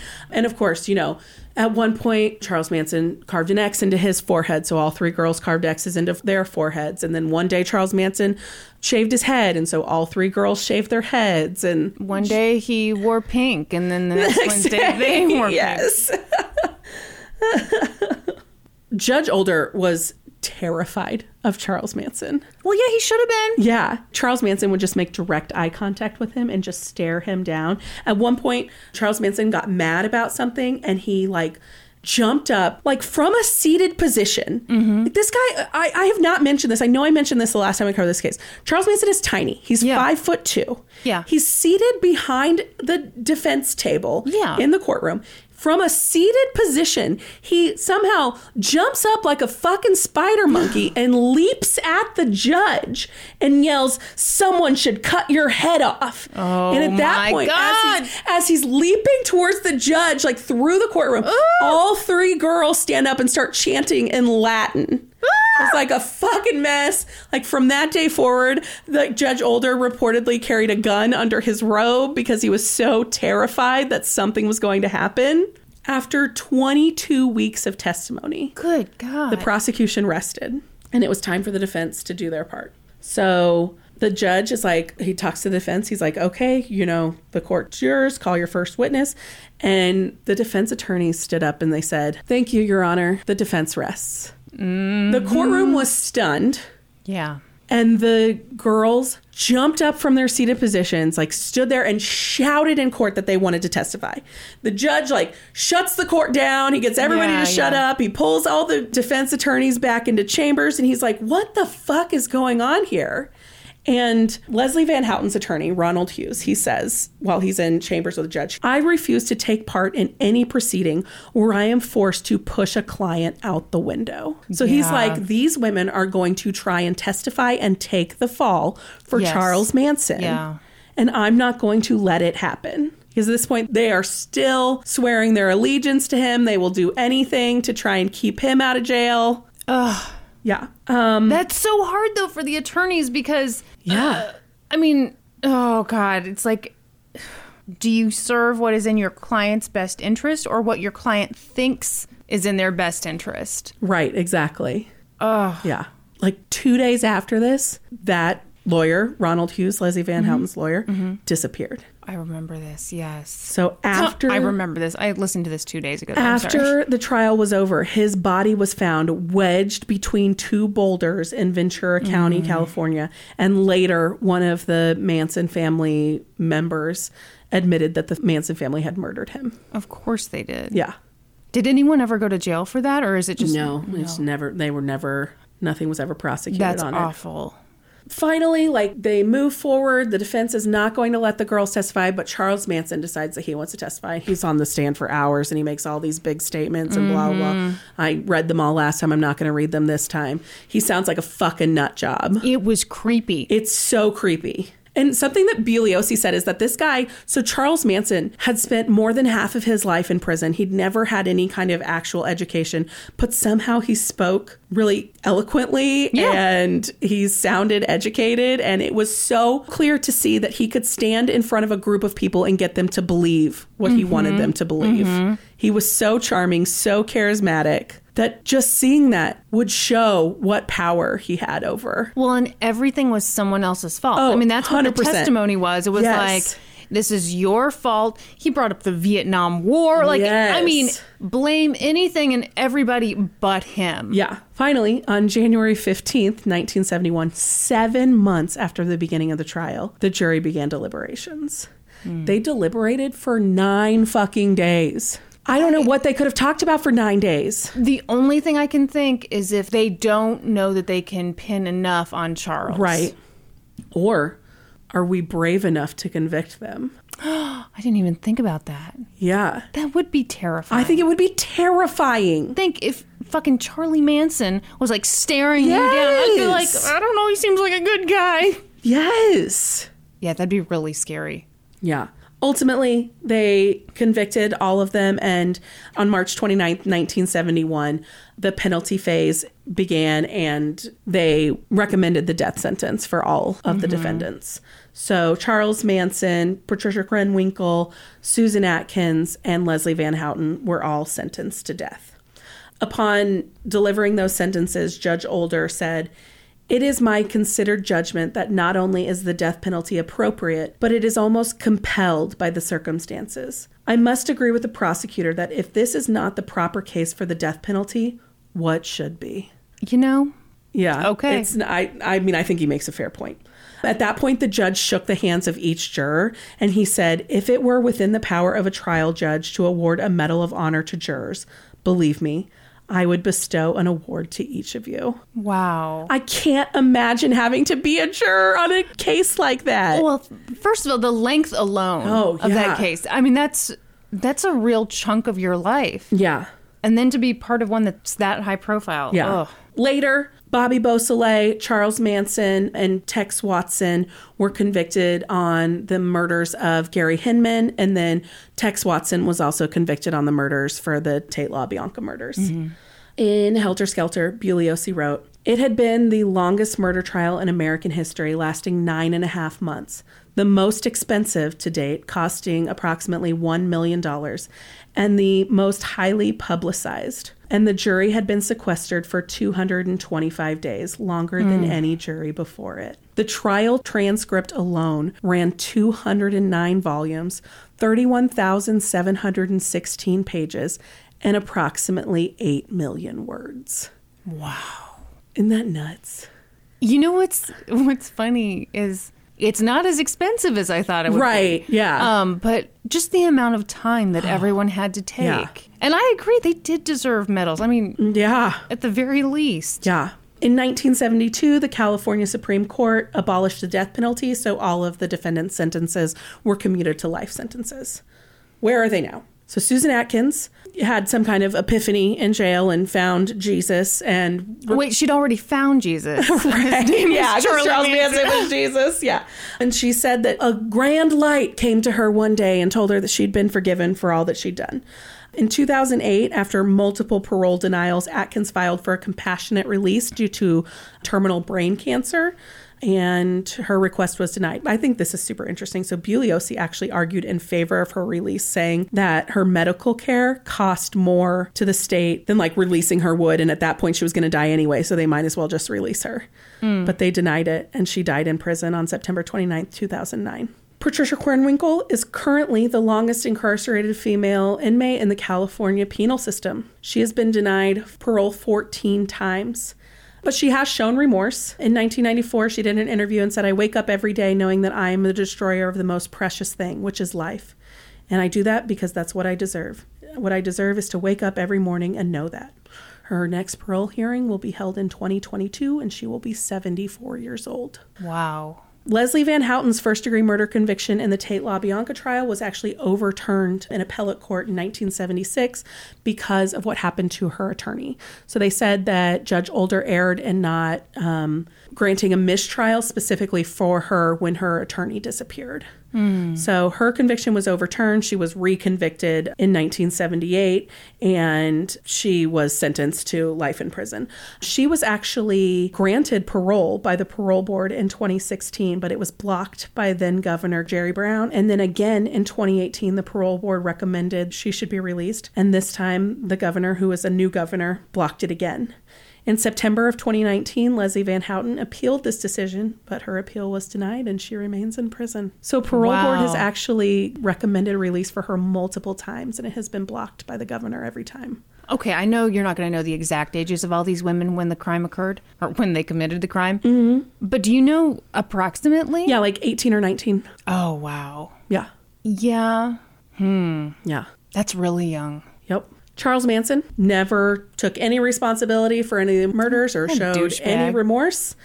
He was denied parole for the 12th and final time in 2012. His last few parole hearings he didn't even attend. He died of natural causes on November 19th, 2017, one week after his 83rd birthday.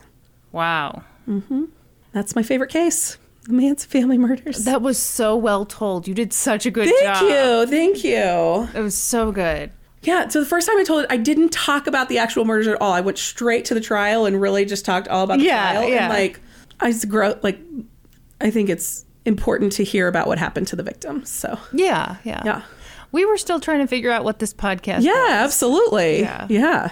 We still are. Oh yeah, we, have, we do not have it figured out yet. Okay, so at that time, you were really stuck on like how you felt like if you'd been around at that time, you would have been sucked into it. yes, I think that if I would have fucking Charles Manson preached to me, I would have believed every word he said. I would have been one of those girls. Really? Most of Susan Atkins came from a great family, very well to do, and she was sucked right up into his nonsense. You think you would have heard, "Hey, Brandy, there's a race war, I a common." I think I, I hopefully Get would in be a too dune smart buggy. to believe that. Yes, I was gonna say, I really don't think you could be sucked in. But who I'm a knows? very big supporter when people have unique ideas, and so that's my fear. That's where I think that I could get sucked in. I'd be like, yeah, I mean, those are some really forward-thinking ideas you have there. Like, I'm really into supporting people's ideas. Uh-huh. That's where I think not, but I do think I'm smart enough that I would question things. right. As you went around trying to find the bottomless pit, Yes. you'd be like, "I don't know that we're I'm gonna not find sure it." that we're finding it, guys. Wow. Well, should we tell the people what we're planning to do for the end of this episode? yeah. So, you know, lately at the end of each episode, Norman goes onto our Discord. Oh, should I grab Norman? Yeah, grab Norman real okay. quick. Where should I grab him? Ooh, giggity. Hey, Norman. We're ready for you. You want to tell people what you did, Norm? Norm, what'd you do, Norm? What did you do? I went on the LGTC Discord. What's that? Um, you know, I don't know. What is that, Kristen? Uh, Well, Brandy. uh, you and I are sharing a mic. Can you make Brandy say it? Brandy, what is the Discord? So the Discord is like a 90s chat room that we have if you sign up for our Patreon. So if you sign up at the $5 or $7 level, you get access to the Discord. It's so fun. It's like all of the other patrons in there and then Kristen and Norm and I are all in there and Our we- moms are in our there. mobs are in there. Yeah. it's it's really a DP great time. Occasionally pops in to make fun of us. That's right. Um, or and also- show off his sweet Photoshop skills. Oh my gosh. Yeah, more on that later. But there's also bonus episodes, and at the $7 level, you get inducted and you get a sticker. Whew.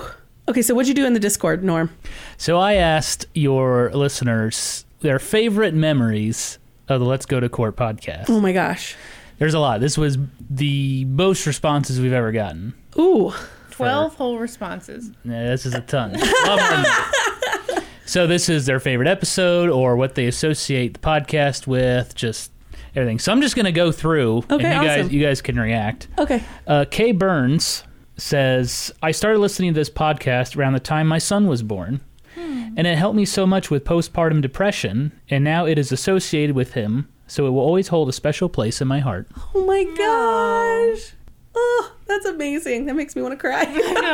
No. Sylvia says, You guys got me through so many hours filing invoices this summer and doing homework during the school year. Thank you for making me look like an idiot by laughing so much at the podcast at work. You're welcome, Sylvia. Anytime. Fiery One says, My favorite memory is how you all have taken dairy accessories to heart. yes.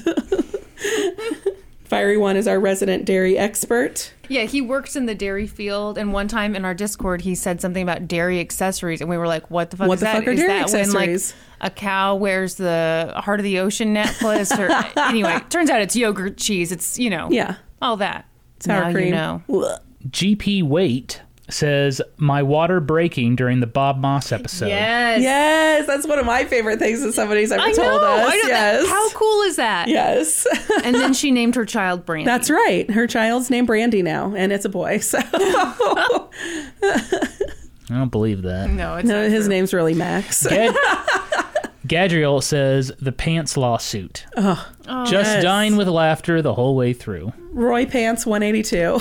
you know. Okay, that That episode holds like a special place in my heart because that summer was when I spent the summer in Iowa and it was eight weeks away from you both. Yeah. It was really hard. Yeah. And we recorded a ton of stuff beforehand. I mean, we just like killed ourselves trying Oh, to yeah. get stuff done. And so the episodes would come out and we were away from each other. And I remember like walking through Iowa and like listening to us and just like missing you and oh, anyway, oh. That is such a good case. Yeah, that dry cleaner was a dick. No, Roy Pants was I'm a just dick. kidding. Becky says, when Brandy and Kristen get distracted by something totally unrelated, cheese, a dog outside, etc. This is how I know you're my people. That describes us perfectly. I don't think we've ever gotten distracted by anything. Oh, really? Yeah, no side stories here. Never. Just the facts, That's man. right. Patrick says, it was a juvenile. Yes, that's my favorite case you've ever done. I laughed so fucking hard at that case. There have been so many times when we've started crying laughing. Yes. The sausage brunch. Uh, Oh. Bob Moss. I that that was almost the end of me. Yes. Bob Moss, the mob Moss, Uh, boss. Juvenile Bigfoot. Nipple pliers. Oh my god. Yes. Oh. we have fun. Chris Lee says, I was blown away to learn that in Abraham Lincoln's day, you could just go to the White House and meet with the president. What? My god. Let's go talk to Trump about this. Resident Canadian Mark says, sitting here at 100 episodes, did you ever feel this could have been a reality? No. Yeah, what did what were our I expectations? don't know what our expectations Mm-hmm. were, but we're like 12 people will listen to it and we'll do it until it's not fun anymore. Yeah, I think we'll do it until it's not fun anymore. Yeah. Like, sums it up. Yeah. We just we had this idea, we thought it'd be cool. We had a blast. Like the first time we recorded an episode, I remember Norman afterward, you came up to me and you were like, "Wow, you two sounded like you were having so much fun." And Yeah. it's just been awesome It has been. every time. Oh. Uh, B. Barcina says, Kerberm Oh yeah. had me in stitches. Her, Kerberm, her, her, her, Kerber. Okay. Let's see. Ooh. Tiff and I says, Brandy's story about the creepy guy who took pictures of her Oh. fondling a balloon. Oh, God. Yeah. Terrible. Oh, I still have nightmares about that. She says, I don't remember what episode that was, but I was driving back all night from taking my daughter out of state for a concert, and it kept me company, and I immediately subscribed and have looked forward to Wednesdays ever since. So you're a creepy balloon boy. So that Got you was listening. the Cannibal Cop episode. Oh, it was the Cannibal Cop Yeah. episode. That was You're a right. really good Yeah. episode because you and I thought about it. Yeah, we did fight to the death. to the death. Yeah, I'm a ghost. Don't say that when I'm drinking. Kelly says, Being able to share your guys' humor with my boyfriend and friends. Listening to the podcast while I'm cozied up in bed getting ready to sleep. Learning so much about so many interesting and fascinating cases. I always look forward to each and every episode you guys put out because you all have just a sweet relationship with one another, and getting to listen in on you guys just being yourselves has been such a treat. Hmm. what if it was all fake? What if we hated each other? oh my god. Paid actors. Yeah, no, that's what I love. Like you know those boy bands that were like put yes, together. put together. Yes. Yeah, I think- Norman is Lou Pearlman. I think it would have come out by now if we were not real friends. Do you remember that person on Facebook? This was a long time Uh-huh. ago. And they asked, like, hey, now that you guys have been doing the podcast for a while, do you consider yourselves good Real friends. rather than just acquaintances? And it was like, how the hell do you think we met? we met in fifth grade. Yes. By the way, the very uh, I f- I actually missed one. The very first reply, or sorry, one of the first replies. Anna says, "My favorite story is of your darling wife shitting herself in the car." yeah. it's a great story. And a great memory. Poor Peanut. Cried the whole time. Poor me, I shat myself. Do you have any idea how much dignity you lose shitting yourself on the side of the highway? When Kristen first brought up sausage brunch, like it was the most everyday known thing in the world, my husband and I looked at each other and were like, what the fuck is she talking about? So glad Brandy was also completely confused and called her out. That is a good one. And we're going to make it for our December video, right? That's right. I'm so excited. Neo Black Mage says, hands down, creamy boy got me. Oh. It still does to this day. Ugh. You're welcome. It's kind of it's kind of caught on. Like, Yeah. We definitely call cream soda creamy boys. It's one of those things. Sometimes a nickname is too good. Like Yeah. when Norman and I were first dating and I introduced him to Peanut, Norman called her the nut. And I was like, please stop. Mm-hmm. Yeah. Please stop because that's going to catch on. Yeah. What do we call her now? The nut. The nut. And what do we call cream soda now? Creamy boys. Gotta get a creamy boy. Those There's are a- awesome. There's a ton more, but I think I Yeah, think that we'll should- get on and yeah, just yeah, it's we'll starting get to on feel like and we're read masturbating. them. I know. It's gotten very self-indulgent here. So I mean, 100 episodes, that's, it's a big deal. You, should, you both should be proud. thank you, Norm. And as 50% owner, you should also be proud. You should be 50% proud. Very proud of my ladies. hey, ladies. Thank you, Norm. We appreciate you. Thank you everyone who took the time to to send in a fun memory. Those were Yeah. awesome. Those really were. Hey, should we do inductions? Let's do some inductions. But first, what the hell are you talking about? I'm talking about the Supreme Court. No, Great. that's where you, you're like, oh, right. All right. boy, oh boy.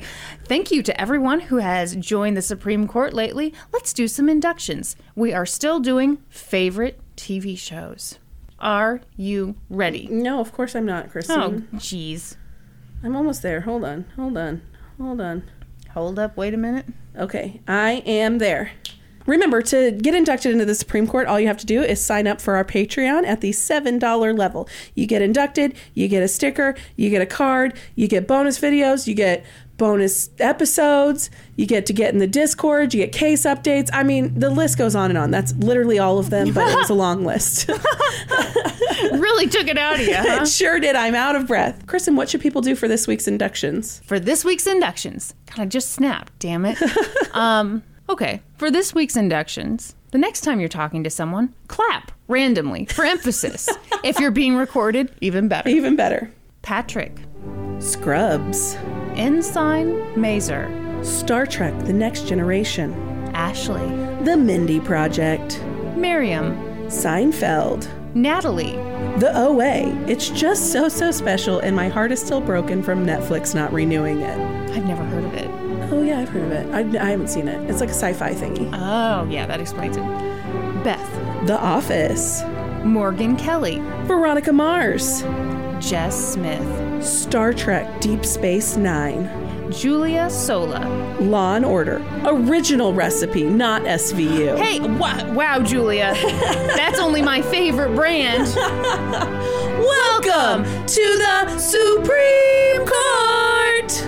You want to, you do the thing this time. Man, I really gave you a complex, didn't I? I Yeah. just said it the one time. I No, just made you do- fun of you, you one do the time. thing.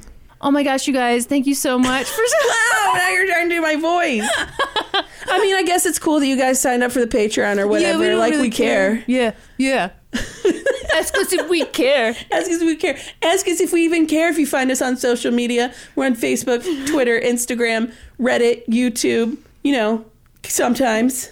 Yeah, yeah. If you're into that kind of thing, which we totally are not. We've always been very cool, guys. So, um, your support means nothing. Stop it! No, it means everything. No, we it love it does. so much. Thank Yeah. you guys. We appreciate it Yes, very much. Thank you so much. Please be sure to join us next week. When we'll be experts, I'm sorry. I, for It's the some re- hundredth fucking I know. episode, Kristen. The way, I blame you. The way you said it was like your delivery was very unusual. When we'll be experts on two whole new topics. Podcast adjourned. And now for a note about our process. I read a bunch of stuff, then regurgitate it all back up in my very limited vocabulary. And I copy and paste from the best sources on the web and sometimes Wikipedia. So we owe a huge thank you to the real experts. For this episode, I got my info from an episode of American Greed, New York Times Magazine, the Kansas City Business Journal, and Wikipedia. And I got my info from an article for the Crime Library by Marilyn Bardsley, FamousTrials.com, Helter Skelter by Vincent Bugliosi, and Wikipedia. For a full list of our sources, visit lgtcpodcast.com. Any errors are, of course, ours, but please don't take our word for it. Go read their stuff.